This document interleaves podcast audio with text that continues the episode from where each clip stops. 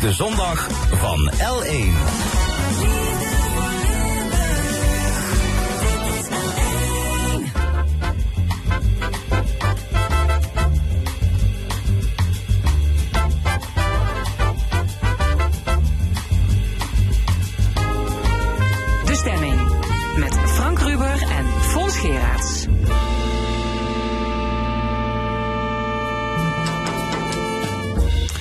Welkom bij De Stemming, het interview- en discussieprogramma van L1 Radio.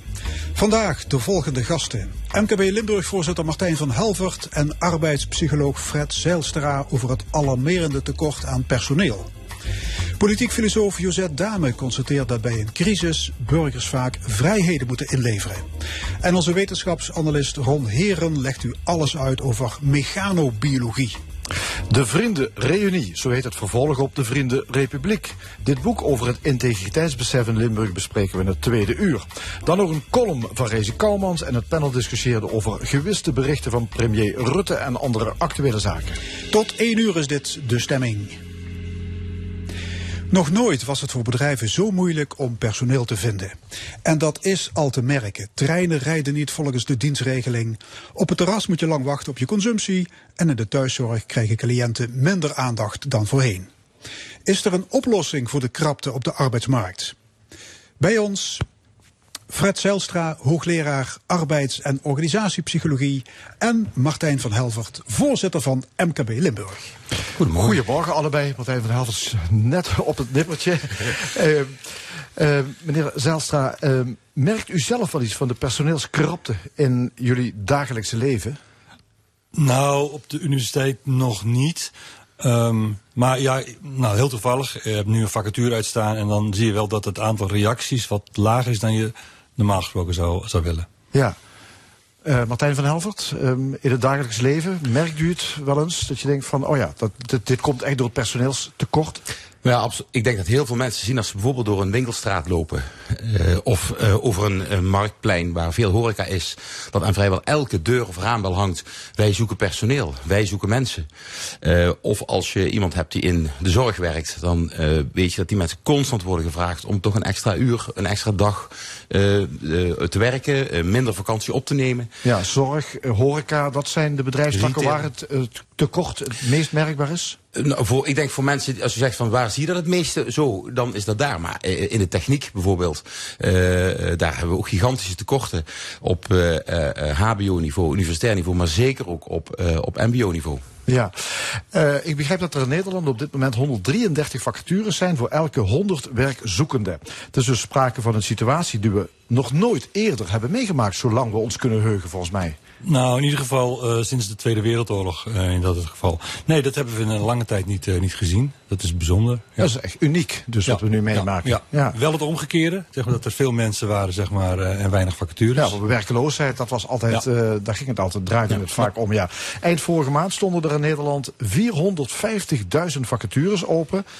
Hebben we het hoogtepunt bereikt? Of, Nee, nog niet. Um, kijk, het probleem wat hieronder ligt is in feite een demografisch probleem. Uh, het heeft natuurlijk met, ook met de economie te maken.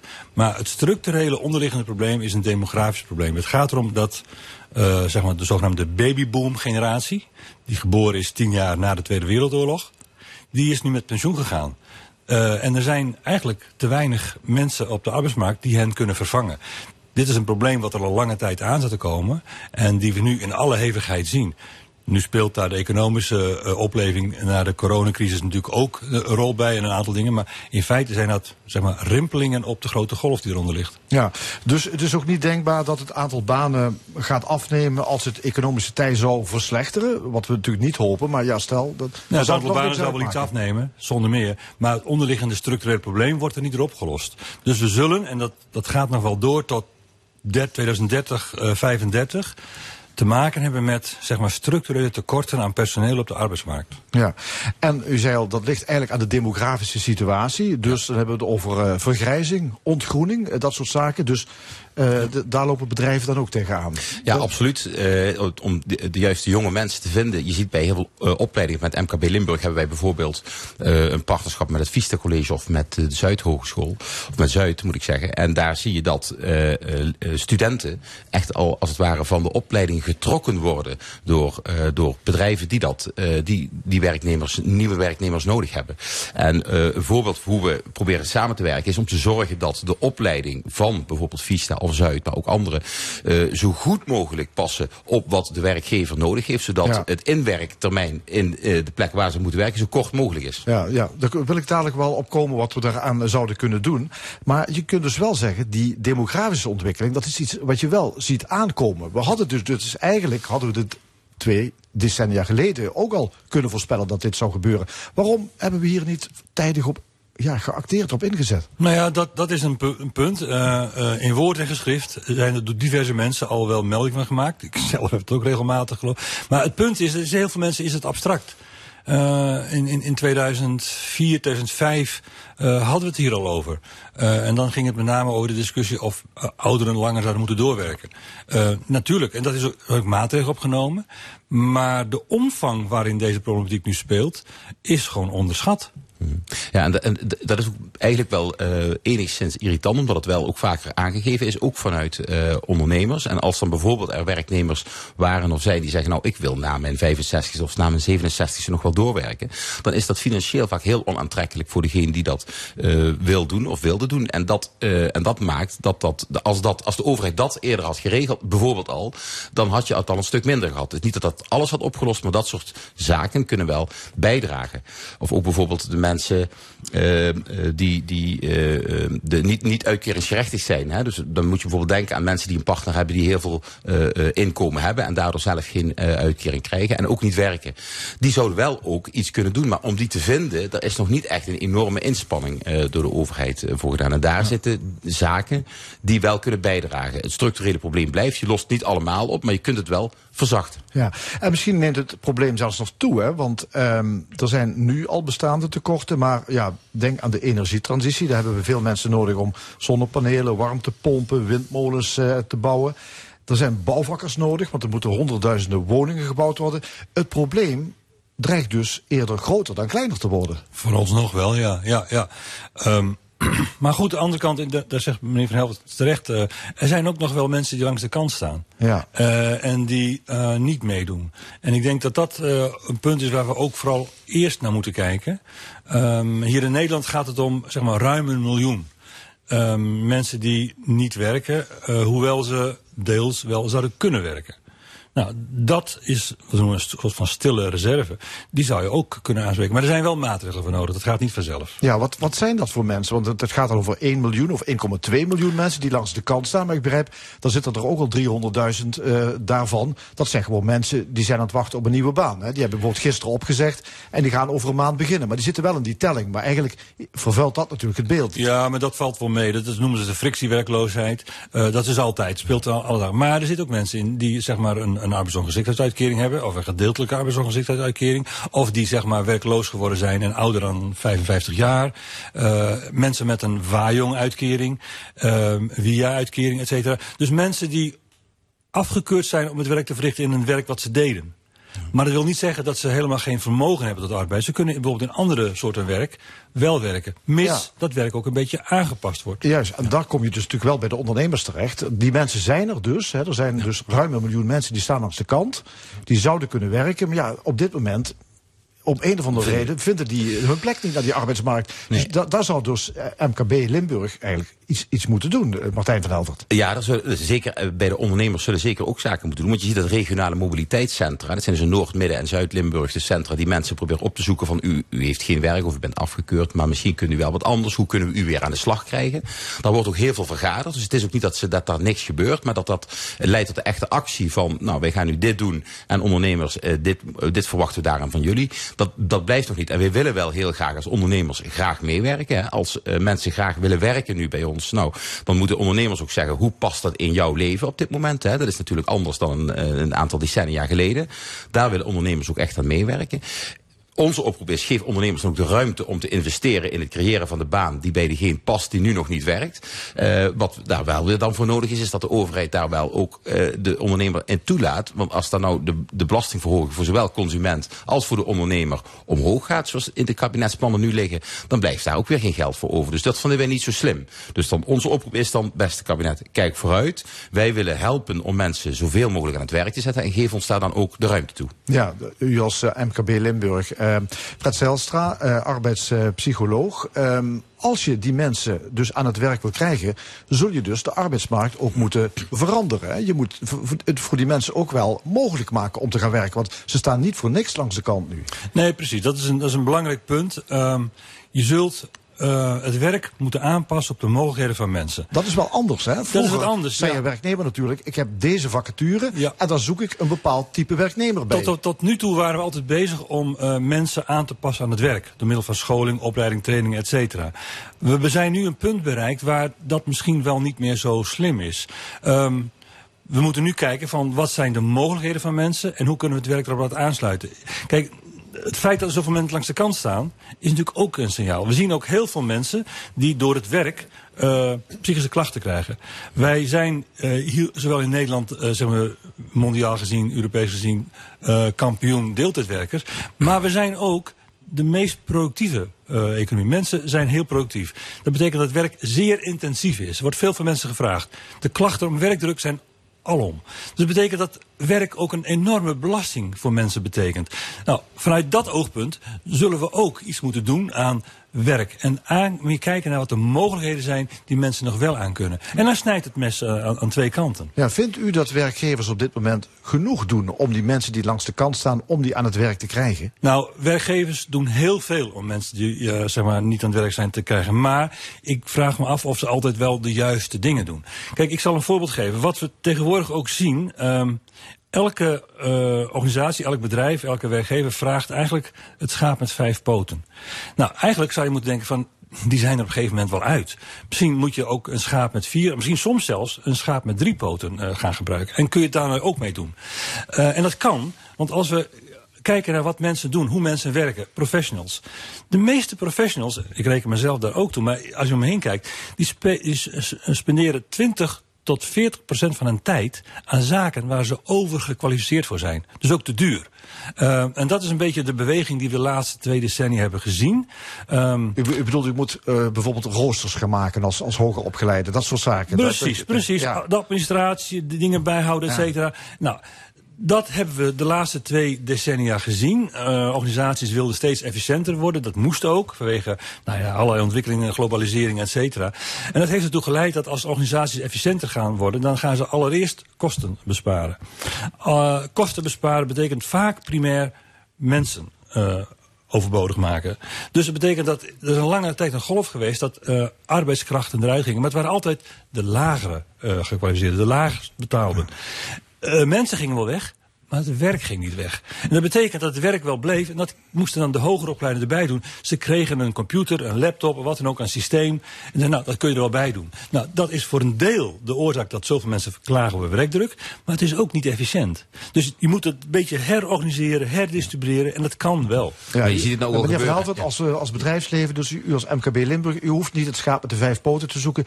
U, uh, ja, u verwacht misschien te veel van mensen. Dus die, ja. die verwachting mag best omlaag. Nou, absoluut. Hè elke goede ondernemer wil natuurlijk de beste werknemer. Maar in de praktijk zie je het gewoon al gebeuren. Als ik nou uh, ondernemers spreek. En uh, overigens, ik zie het uh, waar ik zelf werk ook. op het moment dat nou bijvoorbeeld een jongere werknemer binnenkomt. Die komt al binnen en zegt luister even voor de goede orde.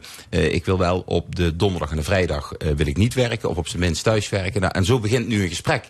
Nou, toen je ik kunt, voor de eerste keer op gesprek stellen, ging, ja. of misschien toen, toen Ja. u voor de eerste keer op gesprek uh, ging, ja, dat, dat, dat ging toen anders. Dus de, goede ondernemers kunnen zich daar ook op voorbereiden. En die zijn ook constant bezig met dat veranderen. Zijn ook altijd bereid, zoals de heer Zijlstra zegt, om te leren hoe kan het nog beter. Maar het punt waar ondernemers wel ook mee zitten, is dat we niet uit een normale periode komen. Ondernemers hebben in de afgelopen jaren vaak niet kunnen investeren in zaken die ze wel wilden doen. Bijvoorbeeld het investeren van het aanpassen van een baan uh, op wat uh, werknemers nu graag willen. Dus je hebt daar ook nog eens de coronaperiode te, eh, tegenover uh, staan of daarvoor staan.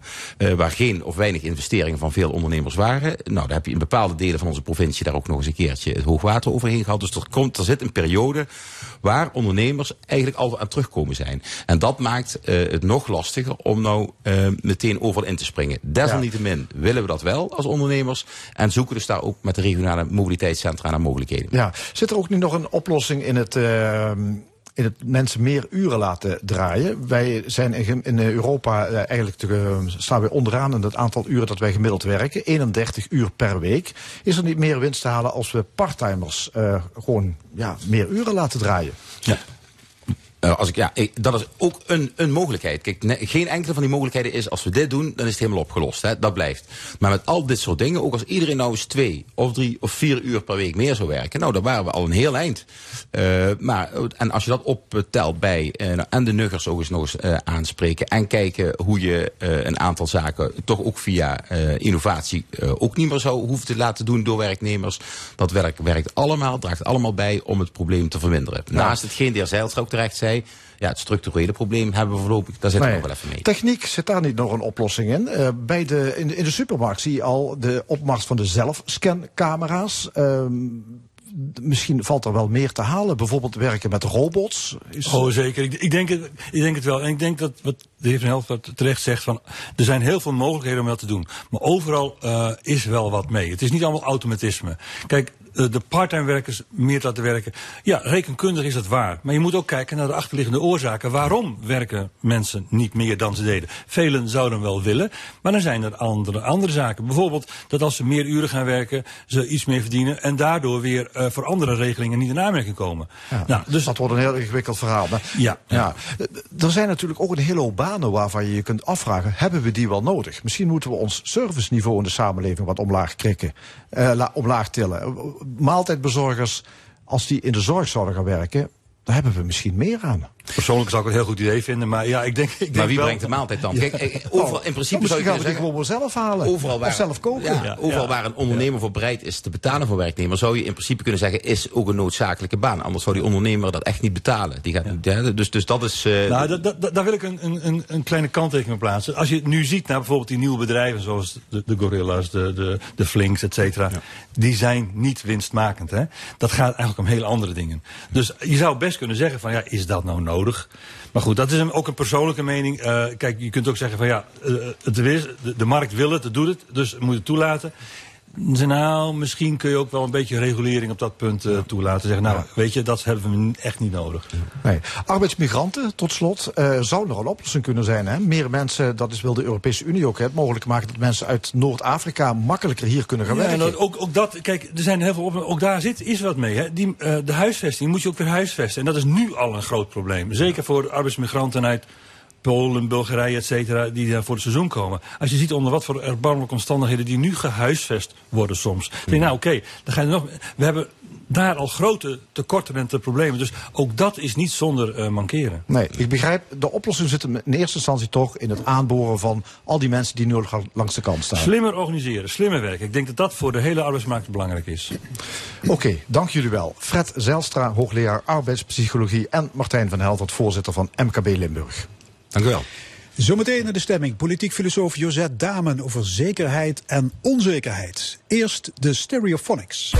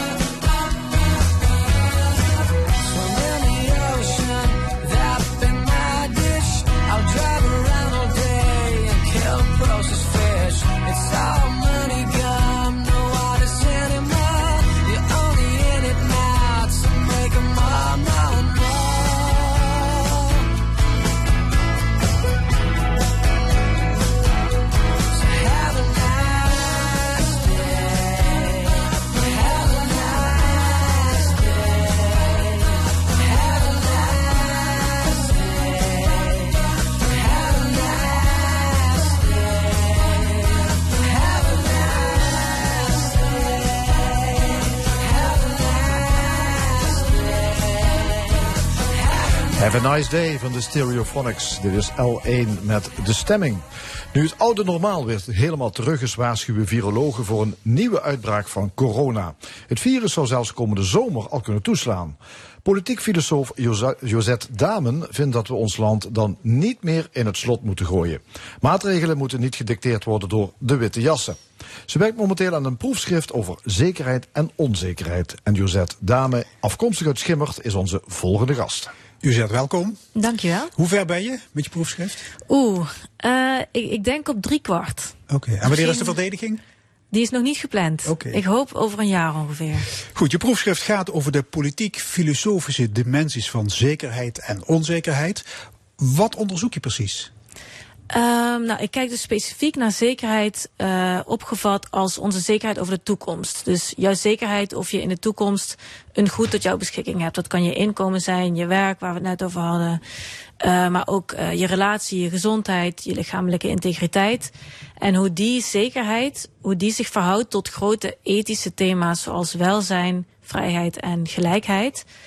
En dan zie je elke keer dat in relatie tot die drie grote waarden, dus welzijn, vrijheid en gelijkheid, dat zekerheid daar zowel een positieve bijdrage aan levert, als dat er een soort spanning tussen kan bestaan. En dat ja, daar komen, daar komen we over te, over te ja. spreken. Maar we beleven nu ja, tal van grote crises, hè, van klimaat, oorlog, energie, stikstof, wonen. Leidt crisis automatisch tot onzekerheid in de samenleving? Um, ja, ik denk wel dat dat er heel vaak mee uh, gepaard gaat. Dus um, vaak is een crisis dat iets op losse schroeven komt te staan. En dat dat wat op losse schroeven komt te staan, dat dat dus iets is waar, waarvan we niet langer zeker zijn. Ja, dus kan ik straks nog mijn rekening betalen? Ja, precies. Krijg ik dus, ook de apenpokken? Ja, precies. Dus dan uh, komt jouw zekerheid van gezondheid op losse schroeven te staan. En dat is dan wat die crisis uh, behelst uiteindelijk. Ja, ik vergeet nog de coronacrisis. Die komt uiteraard in je proefschriften ook volop aan de orde. Mm -hmm. uh, jij vindt dat we te veel waren gefocust op de bestrijding van het virus. En eigenlijk te weinig oog hebben gehad voor de maatschappelijke effecten. Ja, uiteindelijk wel. Ja, dat is wel een van de, van de kritiekpunten die ik heb op het coronabeleid. Dus ik snap, ik snap heel goed eigenlijk dat het in het begin op die manier uh, dat de focus helemaal lag op die virusbestrijding. Want het was, ja, dat was iets nieuws. Het was ja, bedreigend. Mensen gingen dood. Grote, ja, dat was een grote, grote onzekerheid van hoe ernstig dat virus was, wat de gevolgen zouden zijn, hoe het zich zou ontwikkelen. Dus toen waren alle pijlen gericht op die virusbestrijding. Werden er veel uh, virologen inderdaad ingeschakeld om uh, te denken over wat het beste beleid zou zijn. Maar op een gegeven moment denk ik wel dat we ons weer moeten realiseren dat uiteindelijk wat we willen in de samenleving is dat iedereen een goed leven kan leiden. En wat is nou een goed leven? Dat is niet alleen maar geen corona krijgen. Een goed leven is ook naar je werk gaan, ook naar school gaan, ook uh, vrienden zien, ook uh, met familie uh, bij elkaar zijn.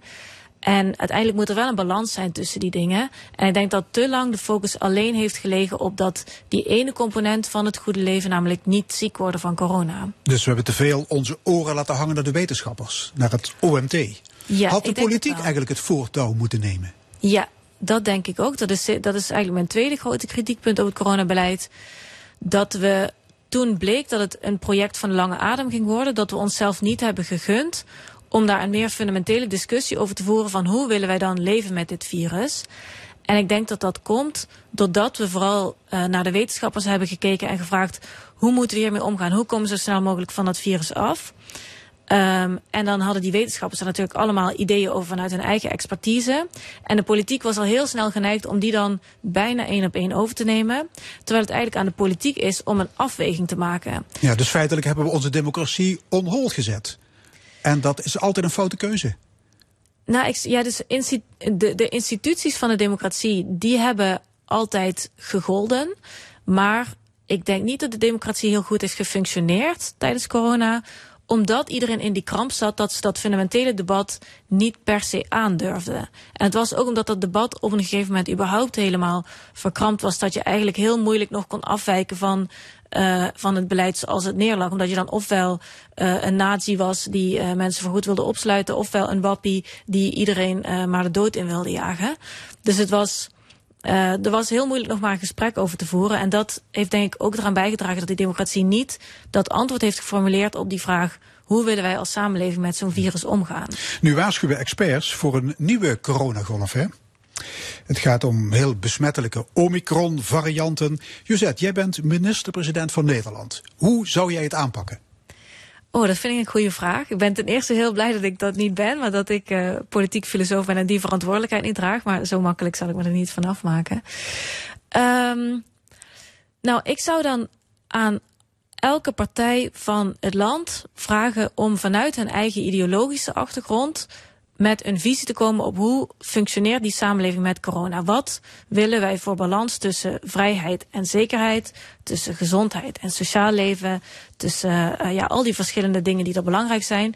Werk die visie uit en laat dan daar het debat over voeren in de Tweede Kamer. Of misschien zelfs dat we daar een stemming over houden of een referendum. Waarbij toch mensen het idee krijgen, er zijn verschillende manieren om met het virus om te gaan. Um, en wij hebben daar een keuze in. In plaats van dat het wetenschappers zijn die één lijn uitzetten en dat dan ja, mensen voor een gevoel daar, daar, daarmee overvallen worden eigenlijk. Ja, dus het niet alleen maar door een medische bril bekijken, maar je moet de hele samenleving erbij betrekken. Ja. Onderwijs, ja. bedrijfsleven, economie, jongeren, ja. noem maar op. Je zei iets anders. We hadden een tijdelijke coronawet. Die werd keer op keer verlengd. En daar heeft de Eerste Kamer dinsdag korte metten mee gemaakt. Die wet is nu van tafel. Wat vind je ervan? Ik vind dat een goede zaak. Um, en dat is omdat nu, als uh, de regering weer verregaande maatregelen zou willen nemen om dat virus te bestrijden, dan moeten ze daarover eerst in debat met de Kamer.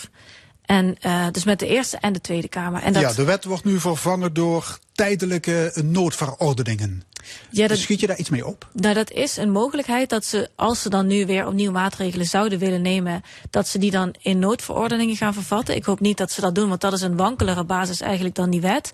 Maar vooral werken ze aan een uh, meer lange termijn wet die in augustus, als het goed is, aan de Kamer wordt gepresenteerd. Waarin ze uh, voor de lange termijn uiteenzetten van zo, uh, zo gaat de overheid noodmaatregelen mogen nemen. En dat, op deze manier gaan we ze dan aan de Kamers uh, presenteren of voorleggen.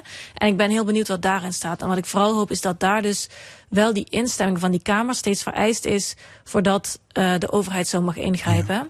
Omdat dan juist, juist dat debat op gang komt. Is corona eigenlijk een mooi voorbeeld van de spanning tussen vrijheid aan de ene kant en zekerheid aan de andere kant? Ja, ja zeker. Omdat wat er op het spel stond was natuurlijk vanaf het begin vooral uh, onze zekerheid van onze, onze gezondheid.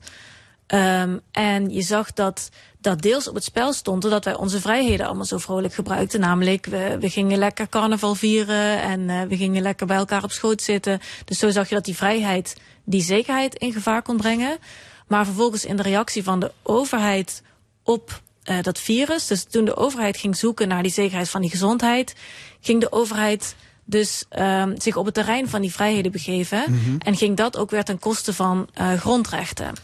Dus uh, het grondrecht op, um, op lichamelijke integriteit, dat, uh, dat werd ingeperkt door die, door die coronapas. Het grondrecht op uh, vrijheid van vereniging, dat werd ingeperkt doordat mensen niet meer samen mochten komen. En het is niet allemaal dat het nou per definitie ook een schending is van zo'n grondrecht. Dus dat mag wel onder bepaalde voorwaarden. Maar je ziet wel dat we vrijheden inleveren om die zekerheid te garanderen. Ja, ander voorbeeld. Het kabinet wil meer bevoegdheden voor onze geheime diensten. He, er ja. wordt gewerkt, gewerkt aan een, ook weer een tijdelijke wet, waardoor AIVD en MIVD meer kunnen hacken en aftappen. Wat is jouw uh, opinie? Ja, dat past natuurlijk helemaal in dat patroon. Dus dat de, de overheid in het zoeken naar meer zekerheid, meer veiligheid, um, uh, inbreuk maakt op de grondrechten van burgers. In dit geval is dat dan uh, het grondrecht op privacy. Um, ja, bij de bestrijding van terrorisme zie je hetzelfde patroon, ja. hè? Ja, Vrijheid inleveren voor een hoger doel. Ja. Is dat eigenlijk een vorm van morele chantage? Um, ik bedoel, als je tegen bent, dan blokkeer je het oppakken van gevaarlijke mensen. Ja, zo, zo kan het natuurlijk wel, zo kan het uitpakken. Dus het, uh, zekerheid of veiligheid, security, dat kan, um, dat, dat is een van de weinige gronden waarop het gerechtvaardigd geacht wordt dat er inbreuk wordt gemaakt op grondrechten. Uh, dus daarom is het heel belangrijk om te kijken of iets uh, terecht als veiligheidskwestie wordt aangemerkt. Uh, of als zekerheidskwestie, als security kwestie. Dat heet dan securitization in de wetenschap. Um, omdat dat wel de deur opent naar verregaande ingrepen in het leven van burgers. En daar moeten we dus altijd goed op letten. En dat is vooral belangrijk omdat die grondrechten zelf ook een soort veiligheids uh, ja, veiligheidsgarantie bieden van de burger tegen de overheid. Omdat we historisch natuurlijk weten dat de, de staat op zichzelf iets gevaarlijks kan zijn. Ja. Dus die grondrechten die bieden zelf ook een vorm van zekerheid. Dus, dat dus is je altijd... zegt vrijheid, democratie moet altijd voorop staan. En die moeten, ja, we moeten moet ons realiseren, beschermd. We moeten ons realiseren dat de vrijheid en de democratie ook een vorm van, vorm van bescherming bieden. Dus die bieden ook een vorm van zekerheid. En in het zoeken naar andere zekerheden, dus de zekerheid, de veiligheid tegen Rusland, de veiligheid tegen corona, dat we in, in, die, uh, in die strijd niet die vrijheid en die democratie op het spel zetten. Ja. Ander voorbeeldje, kleiner voorbeeldje van deze week. Huiseigenaren worden straks verplicht om een warmtepomp aan te schaffen. Dat valt in principe in dezelfde categorie. Ja, ik vind het net iets anders, omdat dat uh, niet per se een inbreuk is op een grondrecht. Tenminste, ik, ik zou niet per se uh, zien welk grondrecht dat dan zou zijn. Dus wat voor mij uh, bij corona wel echt uh, een, een, een belangrijke factor was, was dat die maatregelen ingrepen op heel fundamentele vrijheden. Dus die vrijheid van uh, vergadering, lichamelijke integriteit. En ook al gewoon heel belangrijke elementen van het leven, namelijk samen zijn met andere mensen. Wat gewoon een heel groot gedeelte van, gedeelte van je welzijn bepaalt. Terwijl zo'n warmtepomp, dat kost vooral geld. En geld is een minder belangrijk uh, instrument voor jouw nee. Oké, het heeft ook te maken met klimaatbeleid. En Ja. het redden van de aarde.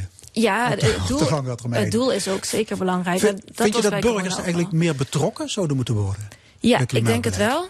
Ik denk het wel. Ik denk dat dat ook wel een les is die we uit corona kunnen trekken. Dat het heel moeilijk is om uh, mensen zo lang uh, maatregelen op te leggen.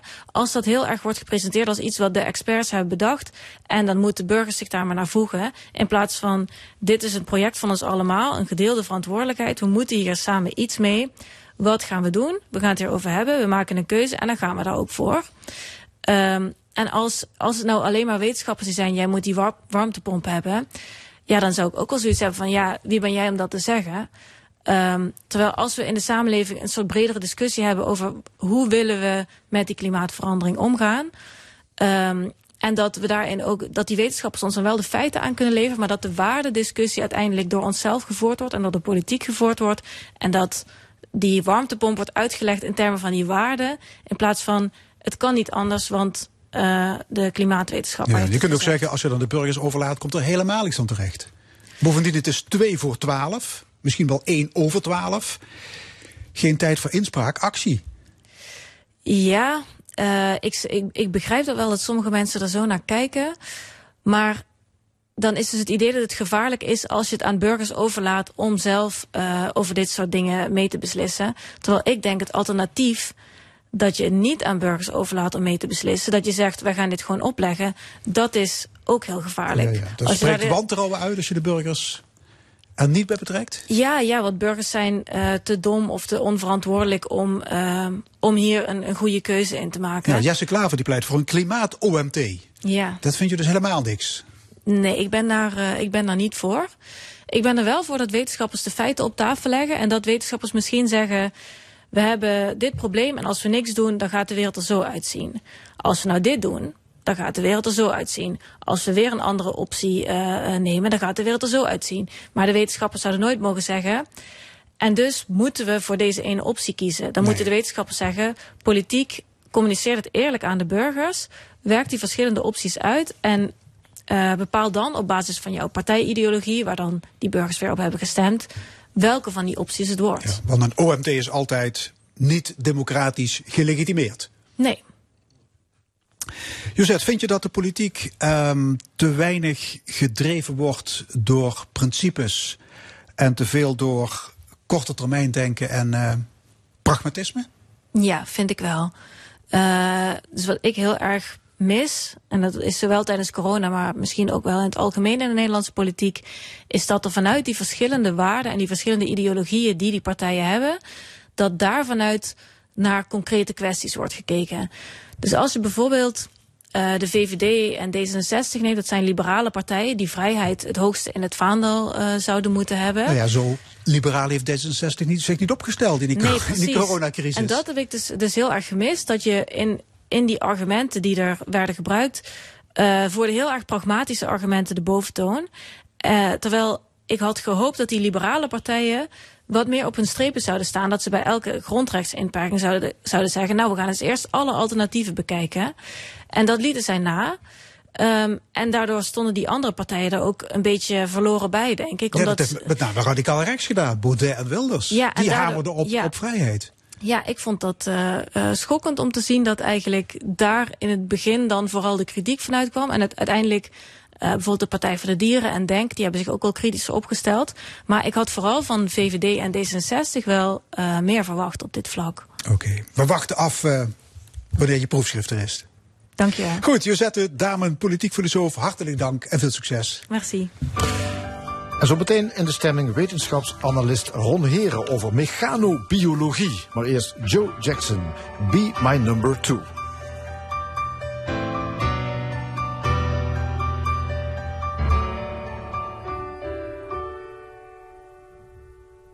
Won't you be my number two? Be a number one or through. There won't be too much to do. Just smile when I feel blue. And there's not much left of me. What you get is what you see. Is it worth the energy? I leave it up to you. And if you got something to say to me, don't try to lay your funny ways on me. I know that it's really not fair of me, but my heart's seen too much action. And every time I look at you, you'll be who I want you to. And I'll do what I can do to make a dream or two come true. If you be, if you be my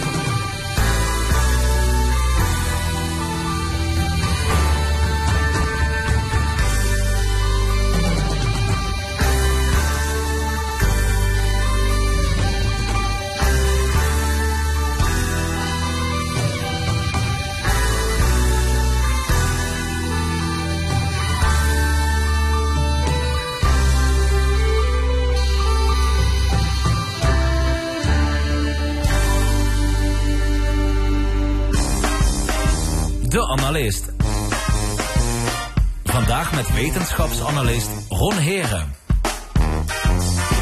Goedemorgen Ron. Goedemorgen. Ja, jij gaat het hebben over, kondigde jij aan, mechanobiologie. Ja, en de biofysica, het duwen en trekken in de cel. Ja, en mechanobiologie, ik zie dat in- inderdaad iets, iets mechanisch eh, dat dan biologische krachten uitoefent. De karretjes door, eh, door het lichaam. Maar zo- Ja, nou, dat, dit- je zit niet heel ver van de waarheid af, maar ehm, ehm, het is natuurlijk op moleculair niveau. Dus Ja. eigenlijk, hoe worden krachten in cellen gegenereerd door moleculen en hoe Ja, worden die kra- krachten gebruikt? kra- krachten in de cel, eh, daar daar daar wil je het over hebben. Ja, Eh, waarom? Nu is er een aanleiding? Ja, een kleine aanleiding. Ehm 1 juni van dit jaar wordt eh, Marileen Dochterom benoemd als een nieuwe president van de KNW, de Koninklijke Nederlandse Academie van Wetenschappen. En zij is nanobiologe aan de Technische Universiteit van Delft. En zij heeft ontzettend veel werk gedaan op het genereren en meten van krachten in de cel. En dat leek me een mooie gelegenheid om daar eens over te praten. Te meer omdat dit gaat over natuurkunde, scheikunde, biologie, die kennis over de grenzen van disciplines eh, heen werkt. En ja, dat is natuurlijk, daar gebeuren de grootste ontdekkingen. Ja, want dat, ja, ja, dat, dat heeft wel een meerwaarde als je natuurlijk over de schutting heen kijkt. Absoluut, ja, ja, kennis delen hè, door de, tussen de disciplines. Ja, je, zegt- je zegt ik wil het hebben over krachten in de cel. Nou ja, de cel, eh, eh, dat is al heel klein en daar worden dus krachten in uitgeoefend in de, in de cel in ons lichaam. Ehm, krachten, dan heb je het over bijvoorbeeld ook de zwaartekracht. Is het Nee. daarmee vergelijkbaar? En, eh, ja, nee. eh, de zwaartekracht speelt natuurlijk wel een rol. Ik bedoel, wij blijven hier op aarde en hebben een bepaalde vorm. Daar heeft de zwaartekracht Nou, wel mee te de maken. appel valt vanuit de boom omlaag. Isaac? Newton, precies. Maar de krachten waar we het vandaag over gaan hebben zijn veel kleiner dan dat. Eh, Isaac Newton eh, is natuurlijk heel bekend in de krachten, in het krachtenveld. Omdat hij zijn naam heeft geleend aan de Newton. De eenheid waarmee wetenschappers kracht beschrijven. En 1 Newton is dan de kracht die nodig is om een gewicht van 1 kilo, 1 vierkante meter, 1 meter per, per seconde kwadraat te versnellen. Ehm, en daar gaan we het wel over hebben. Dus Newton heeft er zijdelings wel mee te maken, maar alleen als eenheid. De krachten waar we het vandaag over gaan hebben zijn duizend miljardste keer kleiner dan 1 Newton. Dus echt ongelooflijk klein. Ja. Pi- pico newtons? Pico Newton, ja, 10 min 12 Newton. Dus dat is een, een nulpunt, dan 12 0 en een 1. Dus echt ongelooflijk, eh, ongelooflijk kleine krachten. Je kunt het vergelijken, ja, wij zijn allemaal wat zwaarder. Dus bij ons worden er heel veel krachten uitgeoefend om ons van A naar B te brengen met een auto of een trein. In de cel is dat anders. Zo'n één molecuul is natuurlijk veel lichter, een miljardste keren lichter dan dat wij zijn, of meer nog. Eh, en dan zijn de krachten die daar nodig zijn om dingen in beweging te krijgen ook kleiner. Ja, wat moet ik me daar nou bij voorstellen? Krachten in een cel. Wat, eh, ja, heb, je, heb je voorbeelden? Ja, nou ja, goed, als je aan kracht in een cel denkt, dan moet je natuurlijk denken aan de functie, eh, functies van een cel en in een cel. En dat hangt heel erg vanaf waar de cel voor bedoeld is. Een hersencel gebruikt andere krachten en genereert andere krachten dan een spiercel. Als je aan een spiercel denkt, ja, dat, dat gaat natuurlijk over het genereren van krachten op onze omgeving. En één spiercel kan dat. Eh, de duizenden, miljoenen spiercellen samen vormen een spier en die kunnen een kracht op een omgeving uitoefenen. Ehm, maar een hersencel is dat minder belangrijk.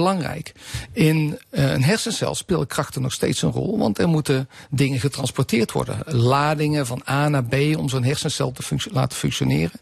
Dus dan maken we gebruik van, of maken we, maakt de cel gebruik van moleculaire motoren om transport te genereren. Eigenlijk en veel wetenschappers maken dat vergelijk wel eens. Dat een cel als een soort stad is. Eh, Een stad met wegen, met, met motoren, waar energie verbruikt. Daar worden dingen gebouwd, er worden dingen gesloopt. Er worden mensen van A naar B getransporteerd. Eigenlijk al die beweging en al dat transport in de cel ja, wordt gedreven door microscopisch kleine krachten in de orde grote piconewton. Ja, en ik zit even te denken aan een voorbeeld. ehm, de- ons hart, hè, dan, dan, dan heb je natuurlijk die pomp, die, die trek- en duwfunctie.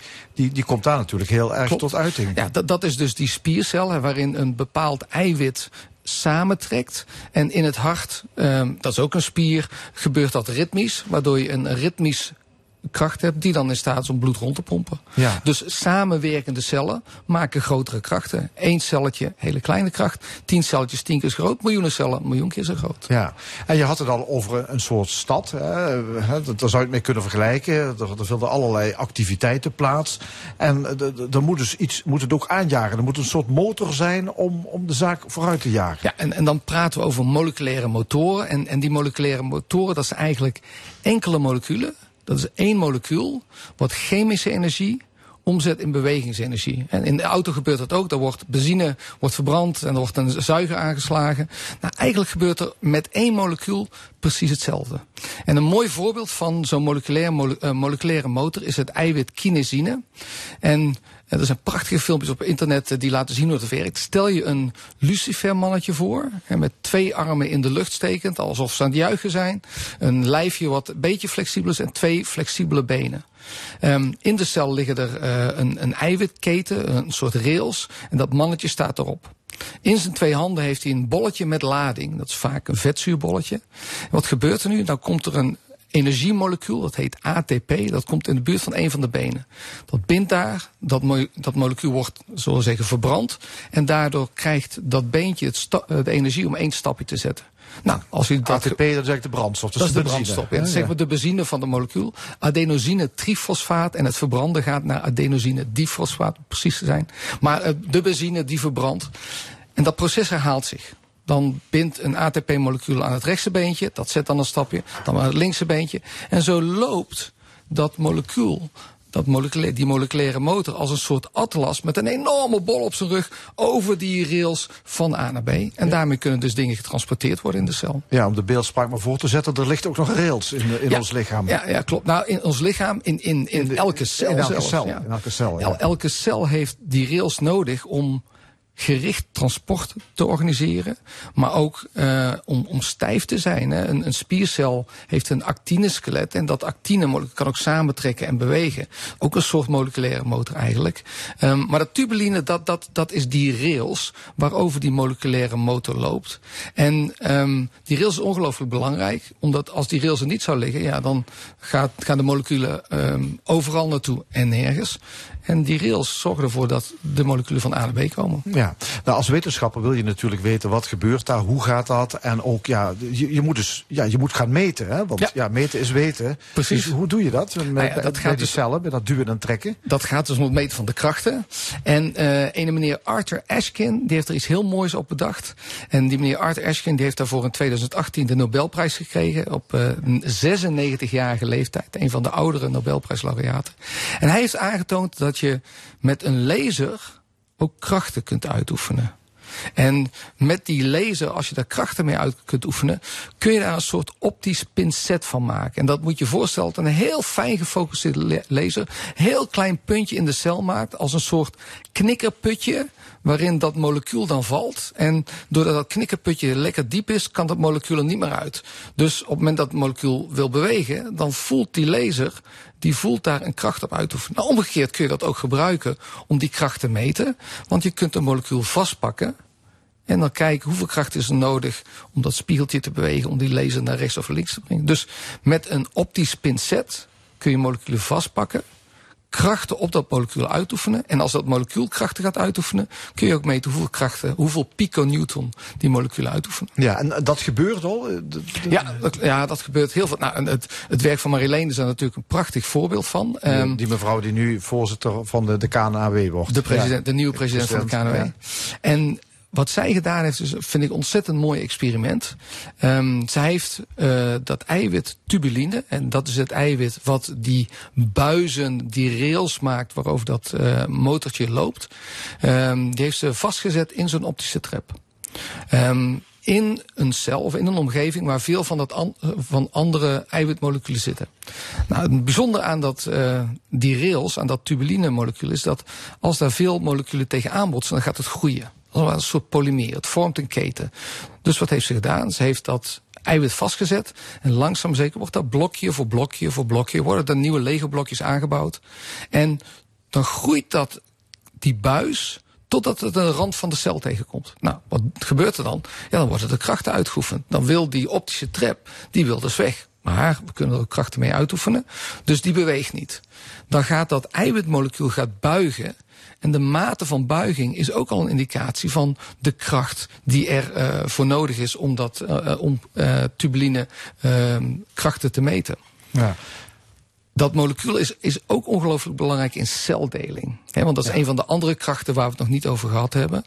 Als een cel deelt, moeten de chromosomen uit elkaar getrokken worden.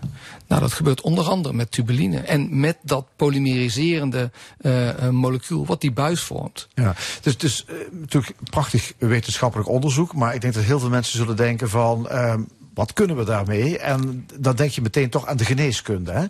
Hè? Um, kunnen we dit onderzoek kunnen we dat gebruiken? En ik hoor al celdeling, dus bijvoorbeeld onderzoek naar kanker, bestrijding van kanker natuurlijk vooral. Is, Helemaal waar. Ja, dat, dat, is precies de kant waar men ook aan denkt. Um, dat soort moleculaire motoren hebben die rails nodig. Die rails zijn nodig om die krachten uit te oefenen. Dus als we iets vinden wat die kracht zou kunnen beïnvloeden, laten we zeggen in te snel delende cellen die krachten af te remmen, dan zouden we een molecuul hebben. En dat is er. Uh, het medicijn Taxol en vincristine, dat zijn eigenlijk moleculen die ervoor zorgen dat dat eiwittubuline niet kan groeien. Nou, op het moment dat het eiwit niet kan groeien, krijg je die buizen niet. Als je die buis niet krijgt, kunnen die ketens niet gevormd worden die de krachten overbrengen. En dus kan de cel minder makkelijk delen. Ja, ik zit ook te denken, kun je in de toekomst misschien moleculaire machientjes gaan maken die zelf uh, ja, reparaties gaan uitvoeren? Dat ja, klinkt dat, als science fiction. Ja, maar... dat, dat, is het natuurlijk ook. En, en veel wetenschappers denken daar ook na. Ook hier in Limburg. Als je denkt aan regeneratieve geneeskunde, ja, kunnen we zelf machientjes maken die je inspuit en uh, dan ergens in het, uh, in het lichaam een, een tumor gaan verwijderen of een, een dicht vat gaan openen uh, opengraven. Ja, dat is nog echt toekomstmuziek. Um, maar er wordt wel aan gewerkt. wordt absoluut aan gewerkt. Ook ja. hier in Limburg? Ook hier in Limburg, ja. Mensen zijn ermee bezig uh, met de moderne microscopen die wij hier uh, in Limburg gerealiseerd hebben. Kunnen we naar die processen gaan kijken. We kunnen naar bewegingen in die cellen gaan kijken. En we kunnen cellen, artificiële cellen maken. En dat is ook iets wat in, in Delft gebeurt, waar in Limburg ook uh, wat aan gedaan wordt. Met name naar gekeken. Om in zo'n artificiële cel een kunstmatige omgeving te creëren waar zo'n zeg maar, zo'n motortje in getest kan worden. Ja, we brengen dat kun je nog niet op mensen testen nu. Nee, nee, dat, dat, is, veel te gevaarlijk. Veel te ja.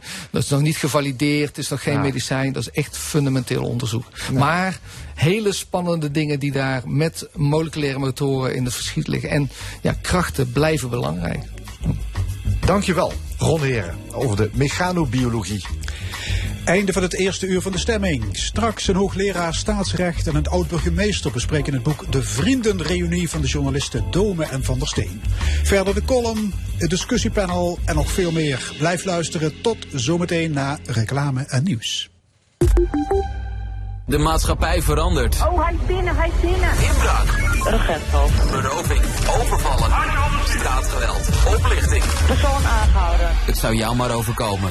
Neem je verantwoordelijkheid. Burgernet. Download de app nu. Geen haast, ik neem de tijd. Ik fiets naar school, alle buren blij. Ja, doe maar lekker rustig aan. Pak de fiets naar school, dat maakt de buurt blijer. Maak ook je buurt blijer. Meedoen is makkelijk. Ga naar Veilig Verkeer Nederland. Zelf nieuwe kozijnen bestellen? Creon staat voor je klaar. Met de beste kwaliteit, de scherpste prijs en service aan huis. Creon Kozijnen. Erop uitgaan is belangrijk voor jong en oud. Samen naar de stad of zelf naar het park. Vegro helpt je graag erop uit te gaan. Met een hulpmiddel dat bij jou past. Nu bij Vegro 15% korting op scootmobielen, rollators en wandelstokken. Hoe zit het met de veiligheid van jouw huis? Met de alarmdiensten van Verisure is jouw woning 24-7 beveiligd en wordt een inbraakpoging direct opgemerkt. Wij staan klaar om vanuit de meldkamer actie te ondernemen. Zo beveiligen wij jouw woning. Bescherm je met Verisure. Ga naar verisure.nl. Wil jij ook erop uit? Kijk dan op vegro.nl slash erop uit. Bij Village Natuur Paris vind je elke vakantie die je wilt. Neem samen een tropische duik. Doe een dagje Disneyland Parijs. Beklim de Eiffeltoren. Of doe het gewoon allemaal. Bezoek Village Natuur Paris. Een unieke Centerparks-beleving waar iedere dag voelt als een nieuwe vakantie. Kijk op centerparks.nl.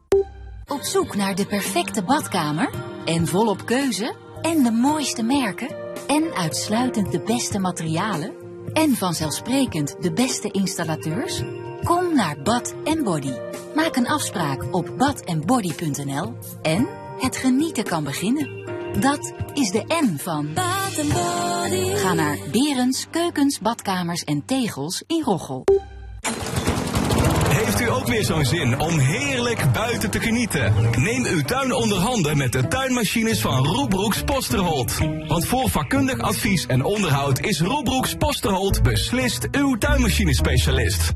Titanic the Musical. Een meeslepend verhaal over hoop, liefde en ambitie. Beleef deze indrukwekkende Broadway-hit met iconische muziek, live orkest en een 25 man sterke cast vanaf juni in Theater Heerlen en Theater aan de Vrijthof. Boek nu je tickets. Dit is L1 met het nieuws van 12 uur. Levi van Eck met het NOS-journaal. Het Russische offensief in de Donbass-regio in het oosten van Oekraïne neemt toe, melden de Oekraïense autoriteiten. Na de inname van de Azovstal-fabriek in Mariupol in het zuiden... lijken de Russische strijdkrachten zich te hebben verplaatst naar het oosten. Oekraïense militairen zeggen dat ze gisteren meer dan tien aanvallen hebben afgeslagen. De strijd lijkt vooral in Lugansk toe te nemen. Volgens de gouverneur wordt de stad Severodonetsk dag en nacht gebombardeerd. Hij zegt dat de Russen de stad, net als Mariupol, aan het vernietigen zijn. De internationale sancties tegen Rusland leiden tot grote logistieke problemen in het land. Dat heeft de Russische minister van Transport gezegd. En dat is opmerkelijk omdat het Kremlin zich tot nu toe zelden uitliet over de effecten van de sancties. Door de strafmaatregelen zijn veel routes voor Russische schepen geblokkeerd, waardoor handel drijven met andere landen moeilijk is. Ook het luchtruim is voor veel Russische vliegtuigen gesloten. De Russische minister zegt dat er gekeken wordt naar andere manieren om internationaal handel te drijven. In Amsterdam is documentairemaker Hedy Honigman overleden, meldt het ANP. Ze was al enige tijd ziek. Honigman werd in Peru geboren en kwam eind jaren 70 naar Nederland. Ze maakte tientallen speelfilms en documentaires en ze won twee keer een gouden kalf. Hedy Honigman was 70 jaar. Het Amerikaanse babyvoedingbedrijf Abbott heeft excuses gemaakt voor de grote tekorten aan babyvoeding in de VS. Het bedrijf moest de productie stilleggen nadat twee baby's waren overleden aan een bacteriële infectie. Volgens de ware autoriteit kwam dat mogelijk door een productiefout in een van de fabrieken van Abbott. De topman zegt dat inmiddels uit onderzoek is gebleken dat de kinderen niet ziek waren geworden van de babyvoeding. De fabriek gaat in juni weer open. Het weer. Vandaag is het zonnig en droog. Er staat maar weinig wind en het wordt vanmiddag 20 tot 24 graden. Morgen trekken stevige buien over, mogelijk met onweer. De dagen daarna blijft het wisselvallig met af en toe een bui. Dit was het NOS Journaal. Bezoek de Pinkster Rommelmarkt in Mazeik van 4 tot en met 6 juni. Een leuke rommel- en antiekmarkt met veel standhouders. Kijk op visitmazeik.be. Spektakelmusical Dagboek van een herdershond is nu te zien in het theater. Met Angela Schijf, Nandi van Beurden, William Spy, Joes Brouwers en meer dan 75 acteurs. Tot 17 juli te zien in Mek Maastricht. Mis het niet. Dagboekvaneenherdershond.nl Boodschappen steeds duurder? Niet bij Nettorama. De goedkoopste supermarkt van Nederland. En hoe meer je haalt, hoe minder je betaalt. Want bij aankoop van twee of drie stuks krijg je altijd 10% extra kassakorting op meer dan 2500 merkartikelen. Nettorama. Nettorama. De aller, allergoedkoopste. Nettorama. Merkendiscount. Supersnel kozijnen bestellen? Toeleveringonline.nl. Maatwerkkozijnen, deuren en schuifpuien van hout, aluminium en kunststof. Vergelijk en bestel op toeleveringonline.nl. Hallo, hier Stan weer van Plintenfabriek.nl. Ben jij bezig met verbouwen? Zet de puntjes op de i met sierlijsten, vensterbanken, deurlijsten en natuurlijk plinten. Ga naar Plintenfabriek.nl. Plintenfabriek.nl Als zakelijke klant betaal je kozijnen nu ook achteraf. Toeleveringonline.nl. Een nieuwe leaseauto? Het is vooral een proces van keuzes. Jouw keuzes. Kies je voor benzine, plug-in hybride of toch volledig elektrisch? Wil je de allernieuwste technologieën? Of is ruimte voor jou belangrijk? Kia heeft voor iedere keuze een passende oplossing. Exact zoals jij het wilt hebben. Want het is uiteindelijk wel jouw auto. De beste keuze is kunnen kiezen. Kia. Movement that inspires. Met Select van bol.com krijg je zoveel meer. Zoals exclusieve korting, nooit meer verzendkosten in de avond en op zondag. En aankopen worden retour opgehaald. En, hé, hey, maar dat is wel heel erg fijn dat Select... Oeh, we zijn aan het opnemen. Oh, mm, sorry. En spaar je ook nog eens voor cadeautjes. En dat voor slechts 9,99 euro per jaar. Haal meer uit jouw bol.com met Select. Bezoek de Limburgse Koordag Festivaleditie. Zaterdag 11 juni in het Munttheater in Weert. Een geweldig en gratis event voor iedereen die graag met koorzang bezig is. Kom en beleef het zelf. Kijk op vnk-limburg.nl Dit is de zondag van L1.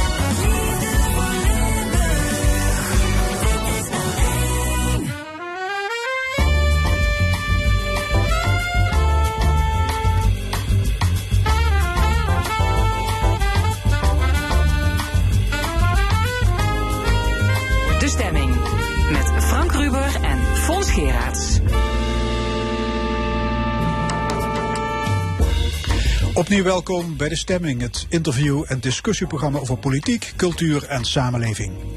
Wat allemaal in dit tweede en laatste uur. Het panel met Gabrielle Heijnen, Cor Bosman en Loek Hustings discussieert over het sms-debat, warmtepompen, apenpokken en andere actuele zaken. De column van Rezi Komans, maar eerst de Vriendenreunie. Zo heet het deze week verschenen boek van de journalisten Joep Dome en Paul van der Steen. In 335 bladzijden schetsen ze een beeld van de Limburgse bestuurscultuur. Die is, zo is hun conclusie, in de afgelopen 25 jaar niet fundamenteel veranderd. Er wordt nog altijd gerommeld, gesjoemeld en vriendjespolitiek bedreven. We gaan het boek bespreken met twee gasten. En dat zijn Herman Keizer, hij is politicoloog en oud-burgemeester. En Paul Bovendeert, hoogleraar staatsrecht aan de Radboud Universiteit. Heren, welkom. Jullie hebben het boek gelezen. Eh, meneer Keizer, wat was uw leeservaring? Nou, wat waren uw ik- gedachten al ik- lezende? Dat zijn twee verschillende dingen. Hè? Maar ik vond het in ieder geval vlot te lezen. Eh, ik zeg niet dat het een spannend jongensboek was, maar het leest wel vlot door.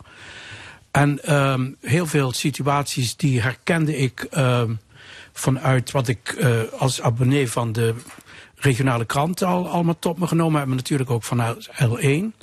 Ehm, ja, dus echt een grote verrassingen zaten er voor mij eh, niet in. Wat ik wel opvallend vond was dat eh, oud-gouverneur Berend-Jan van Voorst... eh, dat hij buitengewoon openhartig eh, was. En ehm, ja, dat was een van de dingen die mij wel in ieder geval eh, opviel. En de titel, die vond ik ook opvallend. ehm, dat het ging over een reunie van een vriendenrepubliek. Maar die vriendenrepubliek die bestaat eigenlijk helemaal niet meer. Eh, heel veel van die mensen zijn, die leven al gewoon niet meer. Eh, maar er is bovendien in, in maar goed, dat is 30 natuurlijk jaar... overdrachtelijk bedoeld, die titel. De Ja, Vriendenrepubliek. dat snap ik. Maar als je dan eh, dat gebruikt als opstap om te zeggen dat er weinig veranderd is, dan ben ik het daar toch eigenlijk niet mee eens. En eigenlijk is dat ook niet de conclusie van het boek. Want eh, het boek zegt dat er eh, eigenlijk geen corruptie is geconstateerd zoals dat 30 jaar geleden was. Maar dat er wel nog het een en ander niet klopt. En dat er een patroon zichtbaar is. Mhm. En dat herken ik wel. En dat is ook de kern geweest van het rapport. eh, wat eh, de commissie waar ik zelf voorzitter van was, intern van het CDA, Ja, daar ook, straks ook geconstateerd heeft. op terug. Paul Bovendeert, welke emoties kwamen bij u boven, al lezende? Nou, niet heel veel eh, emoties. Ehm, ik vond het een hele interessante en veelkleurige beschouwing over allerlei bestuurlijke misstanden in, eh, in Limburg. Ehm, ik doe zelf geen onderzoek naar die eh, lokale politiek en integriteitsschendingen in de politiek. Mijn aandacht richt zich vooral op eh, parlementen in verschillende landen. En dan is het toch heel interessant om te lezen hoe integriteitsschendingen tot stand komen. Hoe ze worden aangepakt, soms wel, soms niet. Wat de tekortkomingen zijn in de handhaving. Dus vanuit dat perspectief vond ik het een heel interessant eh, boek om te lezen. Interessant. Ja, ja, het is een journalistiek onderzoek naar de Limburgse bestuurscultuur. Ehm, we zeiden het net al, een vervolg op De Vriendenrepubliek, een boek dat 25 jaar geleden verscheen. Ehm meneer Bovendeer, bent u verwonderd over de hoeveelheid affaires sindsdien? Nee, eigenlijk niet. Eh, kijk, het, eh, het, het boek eh, eh, schetst alles wat groen en rijp is op het punt van uh, integriteitsschending. Er zitten tamelijk onschuldige affaires in. Er zitten hele ernstige affaires in. Uh, ja, die neerkomen op corruptie, het aanbieden van steekpenningen. Dat is natuurlijk verschrikkelijk. Um, dus het is groen en rijp. Het gaat ook vaak over uh, mislukte projecten. Nou ja, mislukte projecten komen overal voor bij de overheid. Je merkt wel dat het inderdaad dat er hardnekkige integriteitsschendingen zijn in Limburg. Dat valt op. Maar dat zie ik in mijn eigen onderzoek ook uh, terug. Hè, dat uh, ook in bepaalde landen zoals in de Verenigde Staten of in Engeland, dat dat steeds weer terugkeert. En dat je heel scherp moet zijn om te voorkomen dat die integriteitsschendingen plaatsvinden. Ja. Dat is wat, wat hier heel goed naar voren komt. in dat Ja, in het boek komen veel, ja, u zei al, kleine affaires aan de orde, maar ook hele grote zaken. Van de Bulgarije-villa van Gert Leers, de, de Sinterklaas-affaire en Echt Zusteren. Jos van Rij, de, de klusjesmannen, de IKL-affaire, de val van het vorige provinciebestuur. Mijn eerste gedachte was, hoe kan iemand nog beweren dat het in Limburg niet elders is dan in de rest van Nederland? Had u dat ook, meneer Keizer? Nou, ik eh, heb ook afgelopen week het interview met Joep Domme in eh, Trouw gelezen.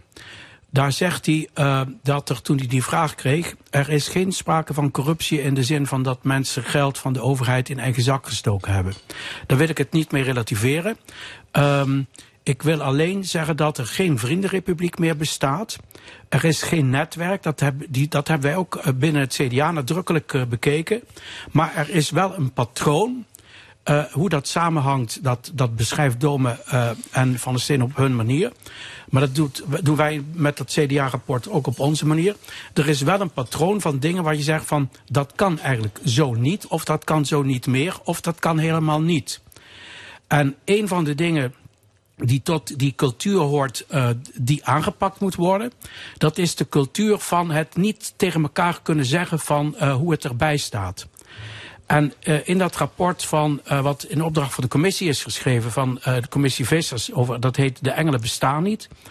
Um, dat vind ik een rapport wat, wat, wat goed aan er is. Dat is Ger Koopman wordt in ieder geval van een aantal dingen gevrijwaard. Van, Ja. Die kloppen maar de niet. conclusie van dat rapport Engelen bestaan niet is dat het in Limburg niet erger is dan in de rest van Nederland. Ja, maar als Mijn je vraag nou- is, kun je dat volhouden na lezing van dit boek? Het is, um, als je het zo zegt, dan zeg ik van engelen bestaan niet en ook niet in Limburg. Zeg van het is overal is het gerommel en dus ook in Limburg.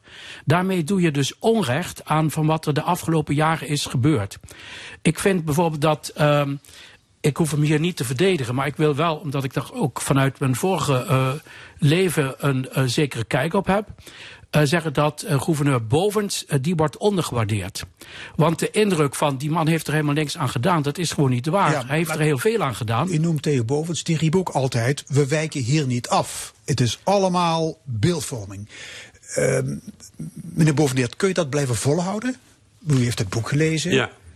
Nou wat, ja, wat, wat, kijk, wat denkt u dan? we hebben geen goed vergelijkingsmateriaal. We hebben hier nou twee journalisten die eh, eh, de gang van zaken in Limburg eh, jarenlang gevolgd hebben, daar uitgebreid over gepubliceerd hebben, nou ook een boek geschreven. Maar over Drenthe hebben we een dergelijk boek niet voorhanden. We weten eigenlijk niet Ja, goed. Misschien valt zo'n boek ook niet te maken over Nou, dat Drenthe. weet ik niet, maar we weten niet hoe het in andere provincies speelt. In het boek zelf wordt verwezen naar misstanden in, eh, in de Randstad, in Zuid-Holland. Eh, integriteitsschendingen, klein en groot, komen overal voor. Het kan natuurlijk zijn dat het hier eh, in Limburg een aantal keren wat vaker is Dus u voorgekomen. bent het ook misschien eens met dat rapport waarin Dome journalistiek activisme werd verweten? Nee, dat, daar ben ik het niet Dat mee eens. Kijk, ze hebben een onderzoek gedaan. Ze hebben een bepaald perspectief gekozen. Namelijk eh, het bestuurlijk handelen in Limburg. Dat hebben ze eh, goed en indringend onderzocht. Ze hebben natuurlijk ook niet de pretentie gehad om een onderzoek over de bestuurscultuur in heel Nederland eh, eh, uit te zoeken. Ja. Maar de twee schrijvers komen met oorzaken hè, van de vele affaires. Eh, ik zal er een paar noemen. De miljoenen euro's die na de mijnsluiting hier naartoe zijn gevloeid. Eh, de geografische ligging van, van Limburg, ver van Den Haag. En de dominantie van één politieke partij. Tot 1987, meneer Keizer, had het CDA eh, de absolute meerderheid in provinciale staten. Is dat wenselijk? Ja, je kunt er niks aan doen. Nou, ja, beslist, democratie maar- is democratie. Ja. Dus, maar de vraag is van hoe ga je dan met die democratie om? Ik vind dat in het boek één punt staat ehm, wat, wat ik heel sterk vind. Dat is namelijk de vergelijking. Dat is eigenlijk voor mij betreft niet de republiek, eh, maar dat zou het narratief moeten zijn. Dat is de vissenkom. Als je Ja, nee, maar blijf, blijf even bij die dominantie van het CDA. Is het zo dat macht corrompeert op den duur? Dat is een oude wet. En uh, overal waar macht geen tegenmacht krijgt, waar mensen elkaar niet durven tegen te spreken, Waar je niet mekaars beschermengel durft te zijn. In de zin van, joh, waar ben jij mee bezig? Dat je niet vraagt naar de bedoeling. Wat is hier eigenlijk de bedoeling van? En als je dan een cultuur van zwijgzaamheid krijgt. Dan gaan de mensen met de grootste mond, die gaan op een gegeven moment uh, de zaak uh, bepalen. Dus als je in de haarvaten van de samenleving zit, dan moet je elkaar kritisch blijven bejegenen, reflecteren, elkaar aanspreken. Dat moet je altijd En die doen. cultuur bestond dus niet, of die was matig ontwikkeld. En die is nu nog matig ontwikkeld. En daar heeft het boek wel een punt bij. En dat is, als we naar de toekomst kijken, is dat wat er moet gaan gebeuren.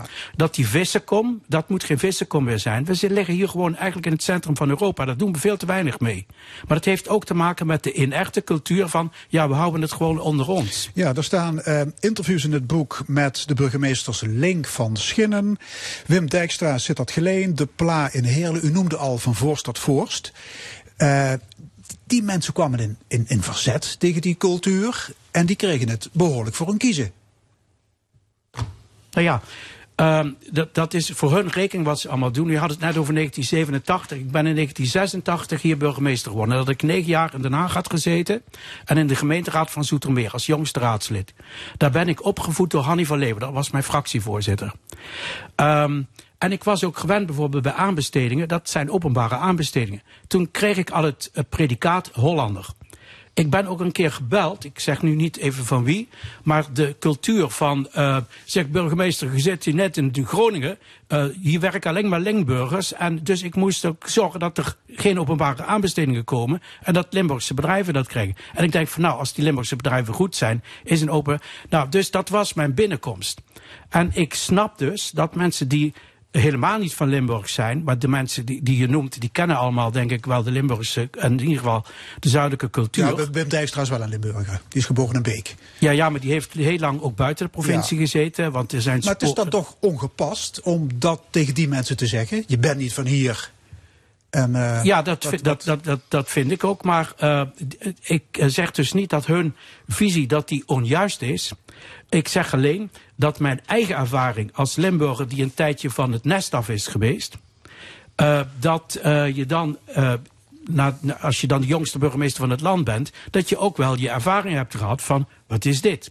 En daar heb ik ook met mensen over gesproken. Ja. U had het net over de excentrische ligging van Limburg, ver van Den Haag, veel grensgebied. Citaat uit het boek. Het is een vissenkom die politiek en zakelijk botulisme in de hand werkt. Meneer Bovendeert, wat vindt u daarvan? Ehm, ja, maar ik denk dat het ook komt omdat ehm, de regels niet duidelijk zijn, het toezicht gebrekkig is en de handhaving tekortschiet. Dus je moet niet alles ehm, wegschuiven naar cultuur en eh, welk deel van het land. Je ziet gewoon, eh, ook in Nederland, dat de integriteitsbevordering laat op gang is gekomen. Eigenlijk pas sinds de jaren 90 van de vorige eeuw. Dat de regelingen die op dat punt tot stand zijn gekomen heel vaag zijn. Heel veel open normen bevatten. Dat het toezicht en de handhaving ja, echt gebrekkig is. En dat speelt, misschien bij zo'n excentrische ligging, en waar minder controle is, speelt ook een rol. Ja, nog een citaat. Omdat je elkaar in Limburg tel- telkens weer tegenkomt en telkens weer nodig hebt, hou je het onderling liever gezellig. Dan krijg je dat mensen zeggen, dat regel ik voor je. Ja. Ja, en dat krijg je als mensen niet weten dat ze iets niet met elkaar mogen regelen. Dus je moet duidelijk maken wat wel kan, wat niet kan, wat de grenzen zijn. En daar schiet het nog alles aan tekort.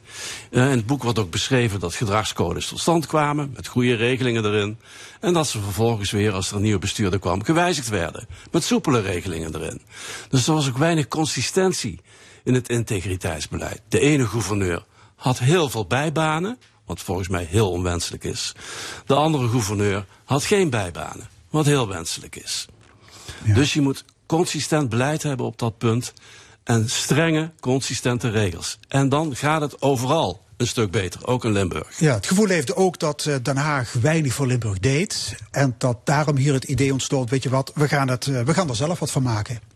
Paul de Pla zegt, Limburg voelt zich meer een deelstaat, à la Beieren, dan een provincie in het huis van Thorbecke.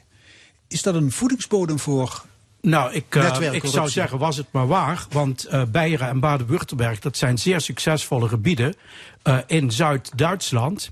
En daar hebben ze niet het Calimero-effect wat wij hier hebben. Dus ik zou het juist willen omkeren. En iemand die dat altijd gepropageerd heeft, is René van der Linden. Uh, wij moeten zorgen dat wij met onze traditie de vooruitgang kunnen gaan dienen. En dat we traditie en vooruitgang aan elkaar, aan elkaar gaan koppelen. En daarvoor moet er zuurstof in die vissen komen. En niet dat we met elkaar blijven rondzwemmen. En eigenlijk moeten we überhaupt uit de vissen komen. Dat moet gewoon, uh, we moeten in de maas springen bij wijze van spreken. Om in de vergelijking te blijven. Maar wij moeten langzamerhand wel uit dat zelfbeklag komen. We moeten uh, niet zeggen van het ligt aan de anderen. Uh, wij hebben gigantisch veel mogelijkheden en die moeten we samen met elkaar oppakken. Dus er moet een nieuwe esprit komen. En um, dat zou eigenlijk het nieuwe verhaal moeten zijn voor het uh, volgende okay. boek van, van Joep. Maar, maar voor alle duidelijkheid, die lange reeks affaires, zijn dat incidenten of zijn dit structurele weeffouten? Wat denkt u? Uh, er is in het boek wordt gesproken over een patroon. Ik heb net gezegd, uh, in het rapport uh, van het CDA integriteit door identiteit, hebben wij het ook over een patroon. Dus je moet niet zeggen van het zijn allemaal incidenten, dus daarmee doen we het af. Nee, er is wel iets aan de hand. Um, en daar kunnen we heel veel navelstaren doen. Maar we kunnen vooral kijken, dit voelt nu niet goed voor niemand. Hoe komen we hier uit en hoe dienen wij onze vooruitgang? En wat voor mij een perspectief is, want mensen zeggen, wat maak je je druk? Ga toch lekker aan je proefschrift werken van al die andere dingen. Uh, ik ben de grootvader van een kleindochter van 4,5 en eentje van bijna 2,5.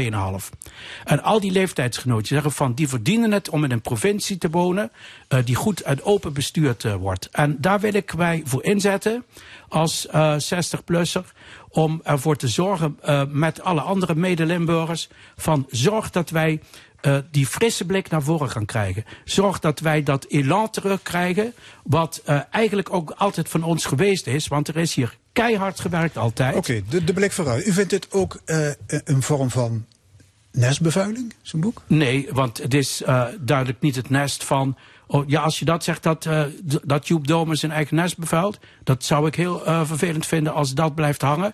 Uh, als een idee van, er zijn wel mensen die dat vinden, maar ik vind dat Limburg juist ook kritische mensen nodig heeft, die op een, um, en verantwoord zeg ik van dat het ook in de juiste context geplaatst moet worden, want daar kan je hier en daar wel kant tegen, die heb ik ook wel.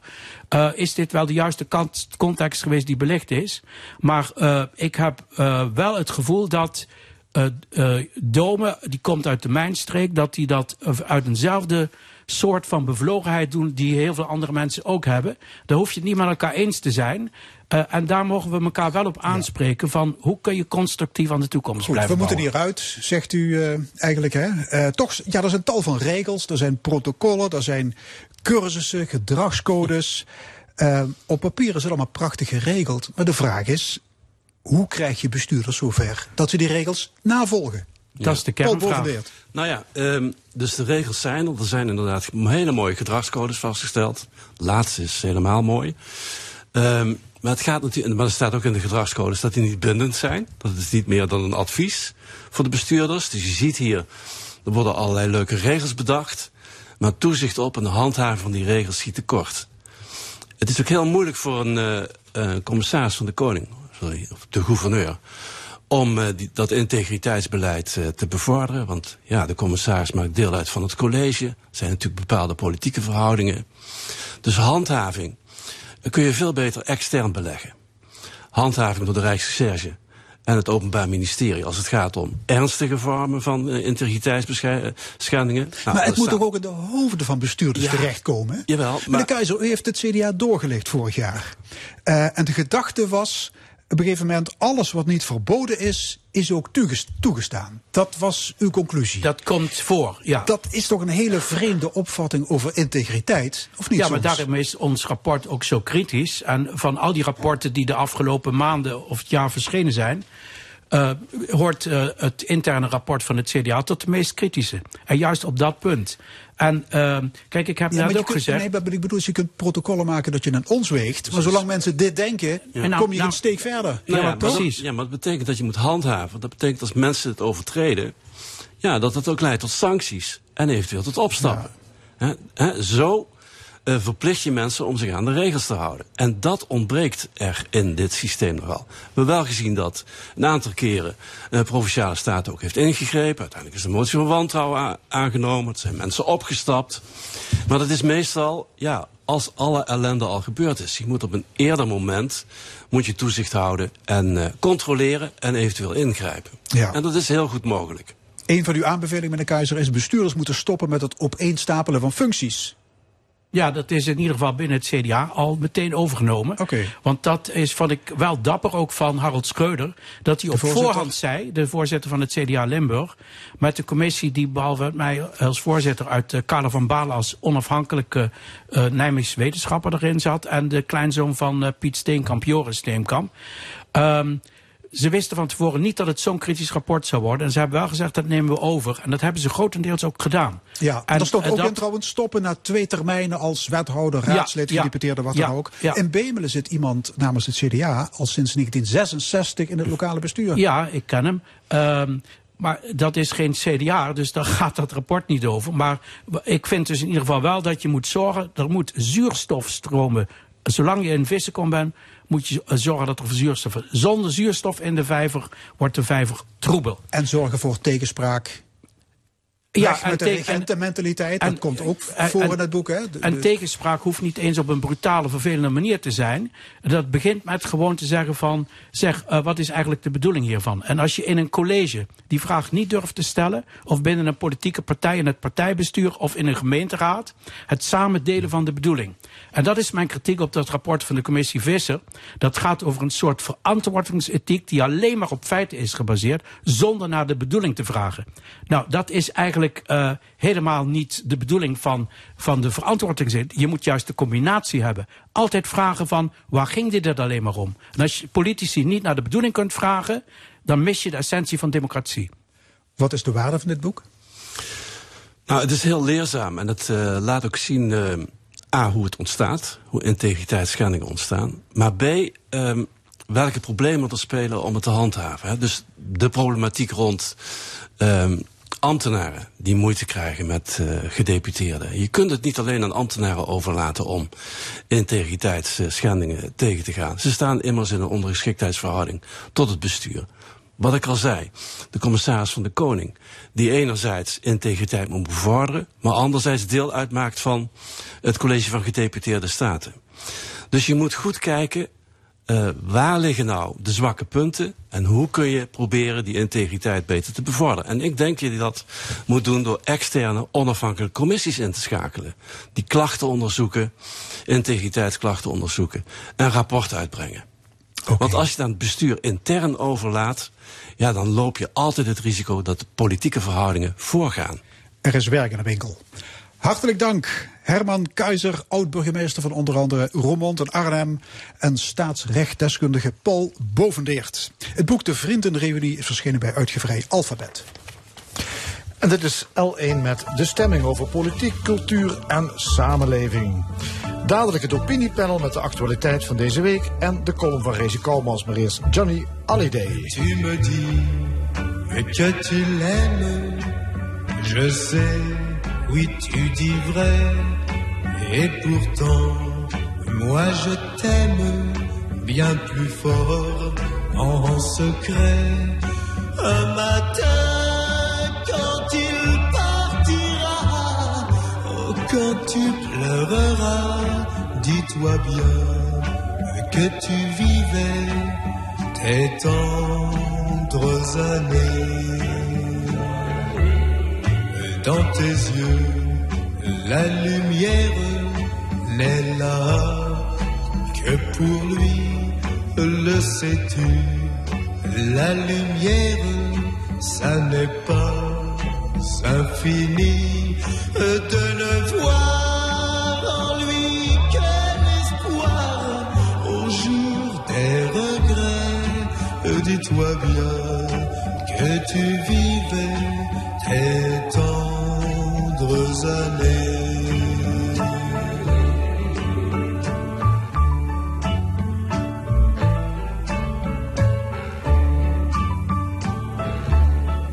Si mon cœur ne peut être pour toi le premier, j'attendrai afin d'être dans ta vie le dernier. Je serai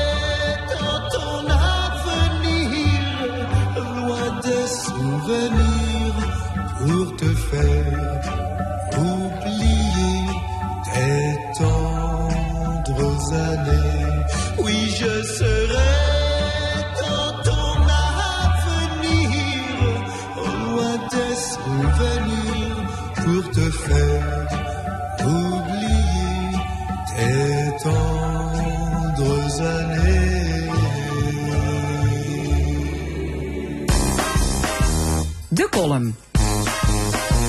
Vandaag met Rezi Kouwmans. Goedemorgen. Nou, hier ze me. Eh, maar ja, afgelopen week heb ik echt veel meer dingen gehoord. Hoe ik nog nooit van gehoord had. Apenpokken. Nee, nog nooit van gehoord. Waterpokken, ja. En mensen van onze generatie en Aier, die hebben allemaal zo'n litteken niet boven op de arm van die vaccinatie tegen de gewone pokken. Dus ik ga er in ieder geval niet van uit dat als het apenpokken toegangsbewijs werd ingevoerd, dat dat voor mij een probleem gaat werden. En dan nog het. Het derde rangs roken. Uh, nou ja, je weet misschien, en anders hoort je het zeker aan mijn stem. Ik ben een roker. Een vanzelf uitstervend soort. Maar, en dat ze al niet meer mocht roken in de vleger, trein, ziekenhuis, sportclub, restaurant, kroeg. Hè? En dat ze ook niet rookt in de buurt van kinderen, zeker, prima. Maar uitkijken voor derde Hans rook? Ik dacht eerst, weet wel, dat het van de bukcheck waren. Weet zoals ze zich de peuken opraapsen op de straat en dat door weer een checkje van draait. Maar nee, nee, het is zo dus. Als ze al zo fatsoenlijk bus en uh, in, uh, op bezoek was bij een klein kind om dan boete een sigaretje te gaan roken. Dat ze zich nu bij binnenkomst direct moest gaan douchen en zuiver kleren aandoen. Want de neerslag van die sigaret is uiterst gevaarlijk. Mijn god nog een toe. Wat als ze dan onder de rook van Rockwool, DSM of nog erger, Tata Steel woons. De kids zich toch, toch niet tegenop douchen. En zeker niet vanwege de boycott van het Russisch gas, hoor. Dat we allemaal dat nog maar maximaal vijf minuten per dag mogen doen. Kijk, het beste zou zien dat we allemaal, net wie Michael Jackson toen, in een persoonlijk zuurstoftentje zouden gaan liggen. Alhoewel dat natuurlijk ook niet heel veel gebaat heeft, want de goede mens is ook veel te jong overleden. Nee, jongens, de wereld is gek geworden. Zo gek dat tegenwoordig zelfs de bazen in het kader van het personeelstekort zelf met moeten werken. Nou ja, de meewerkende baas. Nooit van gehoord. Kijk, normaal doen die gewoon gaat managen, gaat net werken, s'avonds de kassen ophalen. Maar nu is er een eigenaar van een strand en een Scheveningen. Die gewoon met zijn onbetaald personeel, dat wel, lup. En hij het helemaal niet erg vindt. Ik zeg, geef hem in zijn showerclubje. Hoor, of zo'n bedweter uit Den Haag. Die had dan weer de oplossing. Dat de dames die in de zorg werken, want het zijn meestal dames, nu eens gewoon aan hun baas zouden vragen of ze 30 in plaats van 20 uur kosten werken. Dan was het probleem opgelost. Simpel toch? Uh, ik zeg nou heren, want meestal zijn de bazen heren. Kijk, dat ligt echt niet aan het menstruatieverlof. Het ligt ook niet aan de overgang, alhoewel dat soms echt kloten is.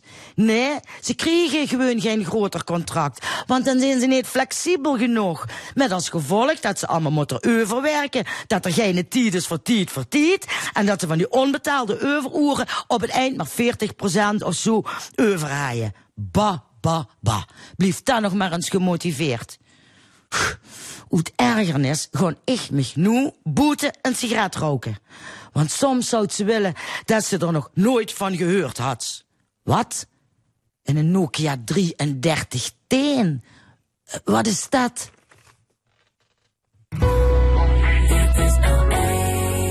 De column van Rezi Komans. Het is tijd voor het discussiepanel. Drie opiniemakers bespreken het oog springende actualiteiten. Vandaag over gewiste sms-berichten, bullshitbanen en warmtepompen.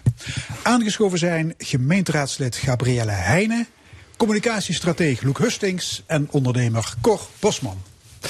Ja, afgelopen week overheerst het Nokia-gebruik van premier Mark Rutte het Nederlandse nieuws. Uh, wat vonden jullie eigenlijk van het uh, sms-debat met onze minister-president, nu die nogal stevig van zich afbeet? Dat, was wel uh, nieuw eigenlijk, Gabriel Heijnen. Nou ja, ik, ik, ik vond dat niet nieuw. In die zin was het debat gewoon een verspilling van tijd, omdat je wist dat de uitkomst al vaststond, namelijk onze minister-president die geen openheid uh, van zaken geeft. Maar het ging wel degelijk over. wel gedaan achteraf, nou, Ja, achteraf. Maar het ging wel degelijk over een belangrijk onderwerp, namelijk de informatiebeheer en informatieverstrekking in ons democratisch uh, proces. En ik, en ik denk vele Nederlanders uh, met mij, geloof niet uh, als Mark Rutte zegt dat hij enkel en alleen sms'jes heeft verwijderd in de trant van um, bel me even terug. Uh, groetjes Mark dat geloof ik niet. Het zou bijvoorbeeld net zo goed kunnen zijn dat in de coronacrisis een multinational op de lijn is gekomen en dat wel degelijk die conversatie, hè, dat sms-contact van belang is geweest bij bepaalde keuzes die zijn gemaakt. En dat weten we dus nou niet. En dat is dus het probleem. En dan kunnen we het heel lang gaan hebben over um, Mark Rutte en zijn geloofwaardigheid. Hè. Die is aangetast door allerlei incidenten van, van dividendbelasting tot functie elders. Maar als we hopelijk ooit een andere minister-president krijgen, kan het ook niet zo zijn dat hij of zij zelf bepaalt wat gearchiveerd wordt en eventueel gedeeld wordt. Dus daar hoort het over te gaan. En dat dat wordt weggezet door Mark Rutte als wantrouwen, dat laat mijn inziens zien dat hij niet heeft geleerd van het toeslagenschandaal en de aanbevelingen in commissie van Dam. Ja. Uh, hoe kijk je daar naar, uh, Luc Hustings? Um, nou ja, het was natuurlijk weer een heel interessant gekrakeel. Zoals Gabriel zei, de uitslag stond eigenlijk al wel vast. Maar ik vind eigenlijk iets heel anders. Als je bewindslieden vanwege het Rijk een automobiel ter beschikking stelt en een kantoor met het secretariaat ter beschikking stelt, waarom stel je ze dan ook niet communicatieapparatuur ter beschikking waarvan je min of meer de verplichting hebt om dat te gebruiken. Net zo goed als je je auto verplicht moet gebruiken, uh, zoals je uh, je kantoorfunctie verplicht moet gebruiken, ook je communicatieapparatuur verplicht moet gebruiken. Dat heeft een aantal voordelen. Punt 1. Je kunt daarmee bewindslieden uitrusten met de modernste technologie, die makkelijk bedienbaar is, maar die ook voldoet aan archiveringseisen, om het zo eens te zeggen, die daar tegenwoordig aan gesteld worden.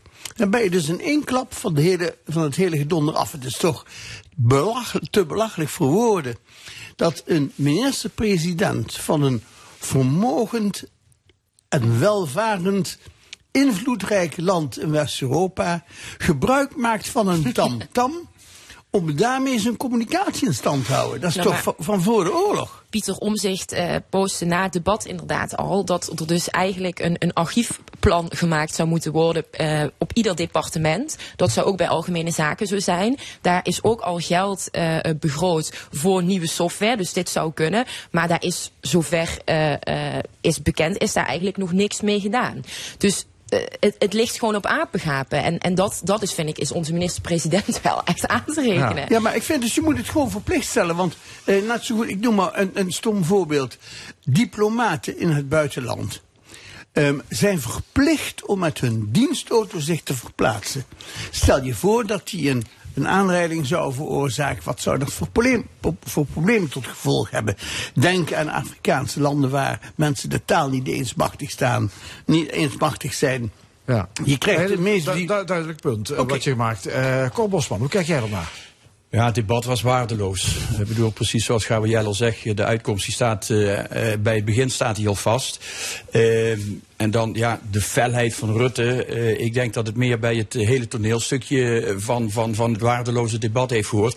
Want hij stelde op een gegeven moment, zegt hij, ik dacht dat het tegen die mevrouw van, van, van, van de BBB was, van, ja, maar hier staat ook mijn integriteit ter discussie. En dan kom ik even terug bij Loek. Je kunt iemand geven eh, eh, eh, wat, wat de techniek, wat, wat, wat, wat het moment op dit moment te bieden heeft. Als ik daar niet op een integere manier mee om kan gaan, als ik met mijn verantwoordelijkheid niet op een integere manier kan omgaan, dan kun je mij geven wat je wil. Eh, Rutte die heeft naar eigen eh, goeddenken heeft hij eh, sms'jes eh, heeft hij, heeft hij gewist, ondanks dat er iets, iets, iets al ligt, wat, wat hij wel en niet mag doen. En dan blijkt bijvoorbeeld dat tussen eind 2019 en juni 2020, dus dat is een half jaar, meer dan een half jaar, over het hele corona gebeuren, heeft hij maar 41 sms'jes gearchiveerd. Nou, ik kan me niet voorstellen dat in die hectische periode dat er maar 41 sms'jes, belangrijke sms'jes zijn gepleegd. Dus het begint met de integriteit. En dan kan meneer Rutte wel zeggen van ja, het gaat over mijn eh, eh, eh, integriteit.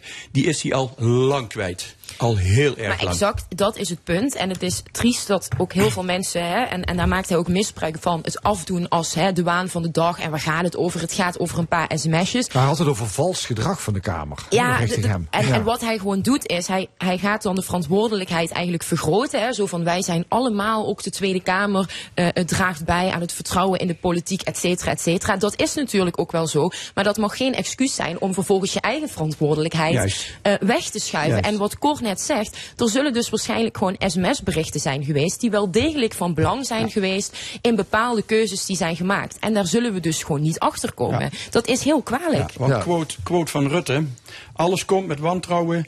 Ja, alles begint met wantrouwen, het fundamentele gevoel dat de boer geflasht wordt. Dat is de basale toon in de Kamer. Dus daar, daar, eh, daar geeft hij eigenlijk de Kamer een veeg mee uit de pan. Maar hij vergeet wel dat hij zelf een van de grote initiators is. die dat wantrouwen iedere keer een behoorlijke schop geeft. En, en, en ik hoef ze weer niet op te noemen. Ik heb geen, ik heb geen actieve herinneringen aan het verleden. Hawaii, Pieter Omzicht verhaal, noem maar op. Ze voeden zelf dat wantrouwen en, en nog durft hij anderen daar de schuld van te geven. Dus begin, verbeter de wereld, begin eerst eens bij jezelf, meneer Rutte. Maar wat wel ook de Kamer zou kunnen doen en eh, wat ook misschien meer journalisten zouden kunnen oppakken, het is geen eh, ehm, sexy onderwerp om het maar even zo te zeggen, is wel eh, archivering. Dus dat is gewoon ook een puinhoop. Niet alleen in dit geval dan eh, bij onze minister-president, maar zowel bij de landelijke overheid als ook bij veel lokale overheden is dat niet op orde. Dus daar zou ook een Tweede Kamer wel eens kunnen sluit, beginnen. sluit ook een beetje aan wat de vorige spreker hier aan de tafel, meneer Bovendeert, zei. Van het, het, eh, eh, je kunt wel regeltjes opstellen, maar, maar het staat en valt met het, met, het, met het handhaven, met het sanctioneren. Ja. Alleen maar op die manier zou je een aanzet kunnen maken om het uit te bannen richting toekomst. Ja. Er is nog heel veel werk te doen in de, in de Kamer. Goed, ander nieuws deze week. We moeten allemaal aan de warmtepomp.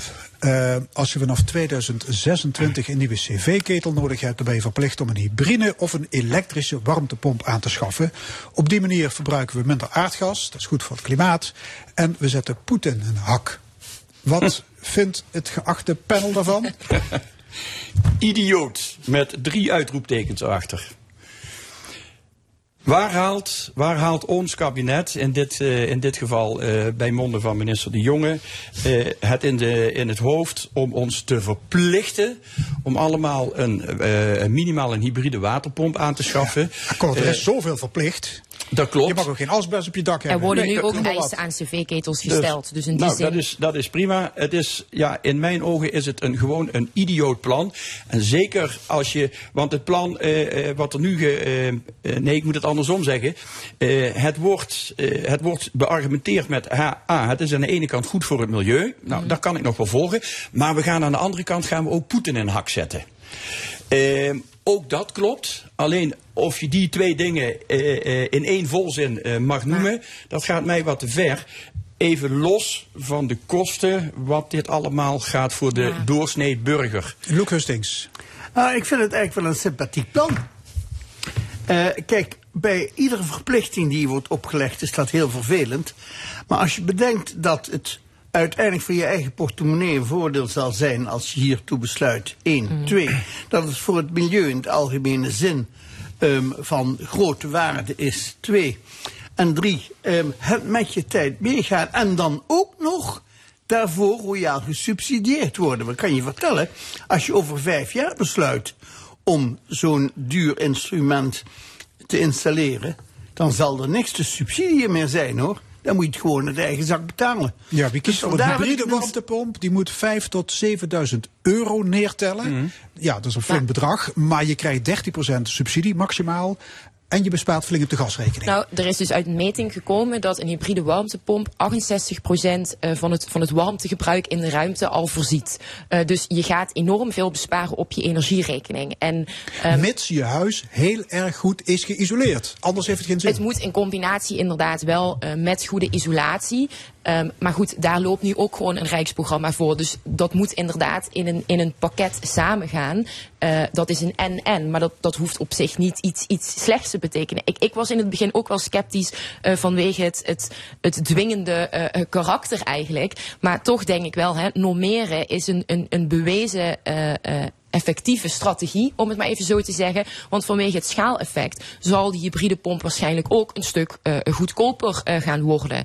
Eh, uiteindelijk besparen mensen op, op de energierekening. Dus voor mij is dat hele Poetin-verhaal, om het maar even... Dat flauwekul. ja, nee, dat is voor mij nog niet eens zo'n reden. We hebben als doelstelling 2030 willen we gasvrij zijn. Nou, ik ik denk dat dat al lastig te halen is. Maar dit is inderdaad een mooie stapsgewijze route ehm, die we kunnen bewandelen. Ik denk wel dat we het nog over de uitvoerbaarheid inderdaad moeten hebben. Dus dat gemeenten moeten gaan kijken, hoe gaat dat dan? Gaat het per wijk of, of gaat eh, eh, iedereen in de straat het op een ander tijdstip doen? maar Cor Bosman, jij vindt dat de burger te veel op kosten wordt gejaagd. En dat de gewone man, de, de, de min vermogenden, hier grote moeite mee Ja, dat, mee eh, dat, dat, dat zie ik zonder meer eh, eh, ervan komen. Zeker te meer omdat het verplicht wordt gesteld. Betekent dat jij, ik, iedereen zoals hier aan de tafel, of je nou wel of niet wil, dan zorg maar. En dan even los van de subsidie van 2500 Maar ja, euro. wacht even. We willen toch een, een, een- hoe heet dat, een eh, ecologische catastrofe voorkomen? We moeten Ja. toch van de fossiele brandstoffen Ja, af? goed, daar, daar, daar, daar of gaan we dadelijk misschien ook nog even over hebben. Maar, kost maar, 3000 euro. maar- en, en, en als het Nee, dat is niet waar. Dat, dat, als, ik, als ik, ja, een gemiddelde. Als ik gewoon naar mijn huis kijk.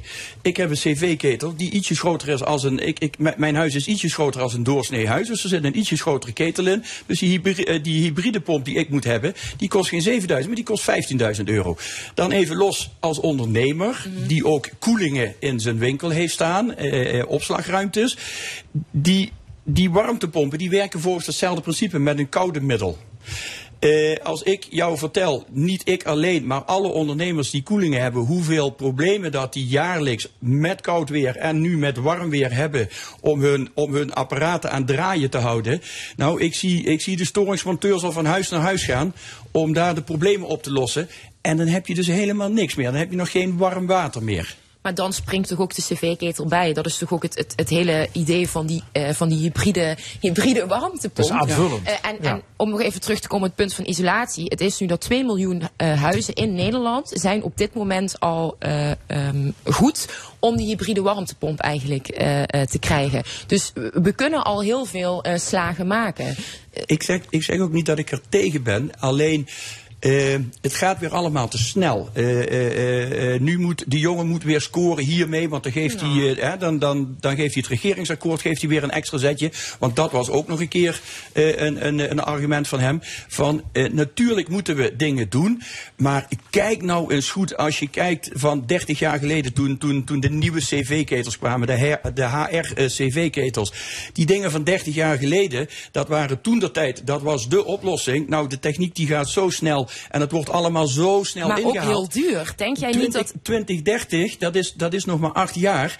De techniek die we nu hebben is in 2030 helemaal niet meer toereikend en ook weer achterhaald. ja, maar die wordt dan ook ehm, beter en goedkoper. Dus ehm, de toekomst zal er alleen maar beter op nou, worden. be- Door het te normeren goedkoper, wordt dus het ook, wordt het ook goedkoper. ik. En nu is het vaak alleen ik. maar betaalbaar Maar het voor wordt- de, de het hogere wordt al klassen. verplicht versteld vanaf 2026. Dat zijn nog een keer vier jaar. Als je kijkt hoe snel de techniek gaat. En alleen met een computer, met een tv, met een telefoontje, met alles. In vier jaar tijd gebeurt er zoveel. Dus jij zou maar als achterlijke Nederlander aan die verplichting voldoen. Even 7000 euro investeren. En er vier jaar na dato achterkomen van ja, wat ik nu heb is eigenlijk de miskoop van dat, de eeuw dat geweest. risico heb je altijd bij alles Ja, wat dus- je aanschaft. dus ja. pas op de plaats. En we moeten nog meer in de buidel tasten, want de Europese Commissie wil stoppen met de import van eh, Ja. Russisch gas en olie. Hè, Europa betaalt nu ieder jaar 100 miljard euro aan Poetin, Ja. maar daar willen we mee stoppen. En eh, nou ja, om een lang verhaal kort te maken, er hangt een prijskaartje aan vast van 400 euro per Europese burger. Ja, de ultieme natte droom van Frans Timmermans en consort. Hè. Dat wordt die natte droom, die energienatte droom van Timmermans, dat wordt de nachtmerrie van iedere Europese burger. Of misschien wordt het wel het toekomstperspectief van iedere Europese burger. Dat zou zomaar kunnen. Dat zou zomaar kunnen. Dat ze een toekomstperspectief hebben, ergens een stip op de horizon van shit, ik ben ieder jaar minimaal 400 euro kwijt bij alle inflatie die we hebben. En dan moeten wij ook nog eens een keer de natte droom van Timmermans eh, eh, gaan invullen. Ja, zo zie ik het dus niet. Maar het is overigens interessant, het doet zich niet alleen in Nederland voor. In Vlaanderen heb je dezelfde discussie. Het enige is dat ze daar nog geen tijdstip aan die verplichting hebben gehangen. Daar laat ze ook een beetje afhangen van de ontwikkelingen van de techniek. En laten we zeggen, daar zijn ze ook bezig, zoals ze dat zo mooi noemen in het Belgisch, om het volk te sensibiliseren. Om ze klaar te maken om daar ook volmondig mee mee te gaan. Nu heb je het over de verhaal. Over de Of- warmte. ja, ja. Maar ik, ik, ik vind dat plan van Frans Timmermans, kijk, hij zegt ook, hè, we gaan het nu versnellen, de Green Deal. Ik denk van ja, ik, ik, ik snap het hè, met Poetin, maar het feit dat je de keus al daarvoor, toen die kwestie niet speelde, hè, de, de, de oorlog in Oekraïne, dat men toen het niet kon versnellen, zegt dan wat over de uitvoerbaarheid, denk ik. Dus ik vraag me gewoon af, je kan het wel willen, eh, maar, maar kan het überhaupt? Is het realistisch? En daar heb ik echt wel mijn En twijfels dat, bij. en dat is de vraag, kan het? En wat er nu gedaan wordt, wordt nogmaals, de oorlog in Oekraïne is natuurlijk diep en diep en diep triest wat daar gebeurt. Maar er worden nu allerhande argumenten aangehaald om dingen die al in gang gezet zijn, om die te gaan versnellen. Zo wordt bijvoorbeeld de vergunning voor windparken, die in veel landen jaren duurt, die wordt eh, over twee jaar wordt verplicht om dat binnen een jaar af te handelen. Dus er worden nu allerhande argumenten aangehaald om de plannen die er al lagen, om ze koet doorheen te duwen. Maar we moeten toch de opwarming van de aarde afremmen? ja, maar daar zijn we ook mee bezig. Dat, daar, daar, daar zijn we ook mee bezig. Maar dat, Dat gaat al langzaam. Ja, dat, Heb je die klimaatrapporten gelezen van de VN? Ik ben, ik ben, ik ben geen klimaatdeskundige. En er zullen mensen zijn die dat veel beter. En ik ben ook niet een En die klimaat- komen juist tot de Nee, maar, conclusie dat je iets even- moet veranderen. nee, maar dat- nee, maar ja, dat we onderschrijven moet- we dat ook. iets moeten veranderen. Maar Nee, niet iets, heel veel. ja. Nee, maar dat onderschrijven we ook en daar is men ook mee bezig. Maar in deze kwestie gaat het om het versnellen. En er komt al heel veel op de bordjes van de lidstaten eh, te liggen. Hè. Dat is al zo. Als we in Nederland ook al bekijken naar het stikstofdossier. Daar moet nog enorm veel werk verzet worden. Dat gaat de komende jaren een puinhoop worden als het gaat ook om die woningen die we willen bijwonen. En dan komt dan het versnellen, ja, het versnellen van die Green Deal komt daar dan nu ook nog eens bij. Ja, ik zie echt niet hoe we dat hier eh, eh, als klein landje allemaal gaan doen. Dus ja, we kunnen het willen, maar ik, ik twijfel, betwijfel of het uitvoerbaar is. Ja, dus- dus- dan komt, eh, we gaan naar een ander onderwerp komen. Oké, zal, zal jou aanspreken. We hadden het eh, in het eerste uur daar ook al over. Tekort op onze arbeidsmarkt. Eh, je- jij bent trouwens ondernemer. Heb je, Loop je er ook al tegenaan dat je geen mensen kan krijgen? Eh, nou, wij, wat, wat wij nu op dit moment merken is dat, eh, eh, dat personeel, dat die van een op het andere moment zegt van terwijl dat ze een aantal jaren gewerkt hebben, van eh, nou eh, dan en dan ga ik stoppen, want ik ga daar naartoe, ze hebben me aangesproken, wil je niet bij ons komen werken? En ik zie dat bij collega-ondernemers ook. Eh, ja, mensen kunnen dus nu heel gemakkelijk aan een baan komen. En eh, ik kan me voorstellen als jong meisje, eh HAVO-studenten eh, eh, of, of in een supermarkt werken of ergens in een hippe boutique werken. Nou, dan zou ik het ook wel weten. Dan ga je in die hippe boutique werken. Dus, Ja, mensen dus worden dat- weggekocht. Men- Eh, mensen worden weggekocht. Ja. Ik, eh, ik heb vanmorgen in de auto eh, de, de, de discussie gehoord van Martijn van Helvert onder andere. Ehm, ja, ik, ik, ik, heb daar, ik heb daar een eigen eh, mening over. Eh, we hebben op het ogenblik 133, vak- eh, 133 vacatures op iedere 100 eh, werkelozen. Maar er zijn ook een hele, eh, eh, eh, het hangt met een hele hoop andere dingen. Er zijn voor mijn gevoel heel veel bedrijven rechtop blijven staan in de coronaperiode door de steun die ze hebben ontvangen. Dat is één, dus dat geeft alweer een vertekend beeld. Ehm, we hebben te maken met vergrijzing. We hebben te maken met mensen die we binnentrekken om het personeelstekort op te heffen. Alleen die mensen die we nu binnenhalen, die we zo, zo nodig, zo broodnodig nodig hebben, die blijven hier ook wonen. En die zorgen in de toekomst ook weer dat daar weer meer handjes voor nodig Maar zijn we- om ze te verzorgen. We zitten in een visuele cirkel waar we op, dit, op, op, op deze manier niet uitkomen. Nee, maar we hebben ook gewoon te maken met, met, met flutbanen. En dan zeg ik het ja, even gechargeerd en een beetje bot. Eh, maar als je gewoon kijkt dat in de essentiële sectoren Hè, in de zorg, eh, in het onderwijs, ook in de techniek. Eh, hoe gaan we straks die energietransitie doen? Daar zijn allemaal mensen tekort. Eh, probeer maar eens hè, een, een, een loodgieter of zo te Ja. vinden. Mhm. En tegelijkertijd is het nog steeds zo dat inderdaad de, de kantoorbanen. ehm, dat wordt toch eigenlijk als meer gezien, zeg maar. Ja, jij ziet een hele bullshitbanen of Nou zo. ja, ik, ja, Ik, ik vind het een beetje cru. Kijk, Wat ik, zijn ik, dat? ik stel mezelf ook wel eens de vraag van ja, wat voeg ik nou eigenlijk toe? Ik heb een, een winkel in Maastricht, dus ja, in die zin is dat ook denk ik niet essentieel. Maar ik denk wel toch wel dat we als, als land hebben het hier heel vaak aan tafel ook over gehad. Die herwaardering van, van die beroepen waar we het over hebben. Dus de leraar, de verpleger. Ja, die opslag moeten we toch echt wel gaan maken. Want zeker ook met de vergrijzing. Ja, we gaan voor hele grote problemen komen te staan. En dat begint dus niet alleen ook her- herwaarderen, begint ook bij beter betalen. Dus ook echt wel concrete Maar stappen de- maken. de leraar eh, dat moet aantrekkelijker worden, meer betaald en dan... Maar ook als Ja. Rijksoverheid, ik snap niet. Kijk, we hebben bijvoorbeeld wel bepaalde eh, subsidies dat je ook nog van die trajecten kan doen om om te scholen. Maar waarom begint men niet gewoon een hele grote campagne op, voor mij op een hele ouderwetse manier, eh, om gewoon dat beroep van leraar, verpleger in de techniek, dat, dat wordt nu ook wel soms bij, hè, bij bepaalde scholen gedaan. Maar daar moet men veel meer op inzetten. Maar dat is een heel ander probleem. Ehm, het functioneren van onze maatschappij gaat stagneren. Hè? Dat gaat fout lopen in toenemende mate bij gebrek aan personeel. Het is dus een zeer ernstige kwestie.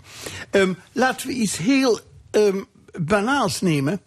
De huldiging van een voetbalclub in Amsterdam kan niet doorgaan op het museumplein, waar dat altijd, altijd gebeurde. Doordat er een tekort is aan beveiligers. Dus moet het in het stadion. Nou, ik begrijp niet wat er in het stadion verkeert. Zo mensen te huldigen. Huldigers, huldigen lijkt me. Maar goed. Eh, herinner je nog de ravage op Schiphol?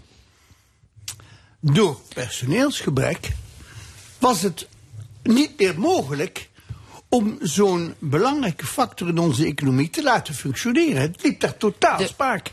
En dit zijn gevolgen van een gebrek aan personeel. De tunnel tussen Schiedam en Vlaardingen eh, eh, was vorige week dicht omdat er twee ziekmeldingen waren. Ja. Daardoor stond half Nederland in Ja. de file. Dat, ja, dat zijn goed, dus voorbeelden maar- van hoe de samenleving Maar dan we hebben, we hebben geen gebrek aan personeel. We hebben, we hebben 1,1 miljoen mensen, met name oudere mensen of iets lager opgeleide mensen, die heel graag willen werken, maar niet mogen of niet, niet kunnen werken, omdat ze gewoonweg niet aangenomen worden. Voor beveiliger bij een, eh, bij, een, bij een voetbalhuldiging denk ik niet dat je heel erg hoog opgeleid, dat je daar geen universitaire opleiding voor nodig hebt.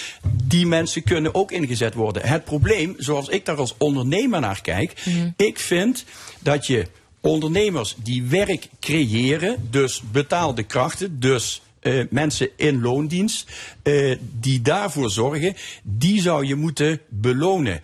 Niet alleen de werknemer belonen door meer salaris te bieden, want dat betekent dat een ondernemer, een werkgever, ook meer salaris moet betalen. Ja. Ja, dat Beloon- je ook sneller beloon- Ja, ja. die werkgever ook. Ontkomen wij er nog aan om mensen uit, meer mensen van buiten de Europese Unie naar hier te halen? Niet doen. Ik vrees dat je Niet anders kunt. En ik, eh, ik weet nog dat eh, Merkel in der tijd, ook niet de stomste, zei schaffen dat. dat en zeker bedoelde ze daarmee eh, buitenlanders laten meehelpen in ons proces waar we geen nationale Nederlanders of, of eh, eigen landers voor vinden. Niet doen. Ja, ik denk ook dat we er niet eh, eh, aan ontkomen. Maar ik ben het wel Maar eens met Cor. doen. Er zijn heel veel mensen die wel willen meedoen. Maar Juist. inderdaad Maar beter die naar die om- arbeidsmarkt begeleid kunnen om worden. heel veel redenen Daar zouden we komen mee gewoon aan de bak. komen we vast en zeker nog een keer op terug. Hartelijk dank. Discussiepanel vandaag met Gabrielle Heijnen, Cor Bosman en Loek Hustings.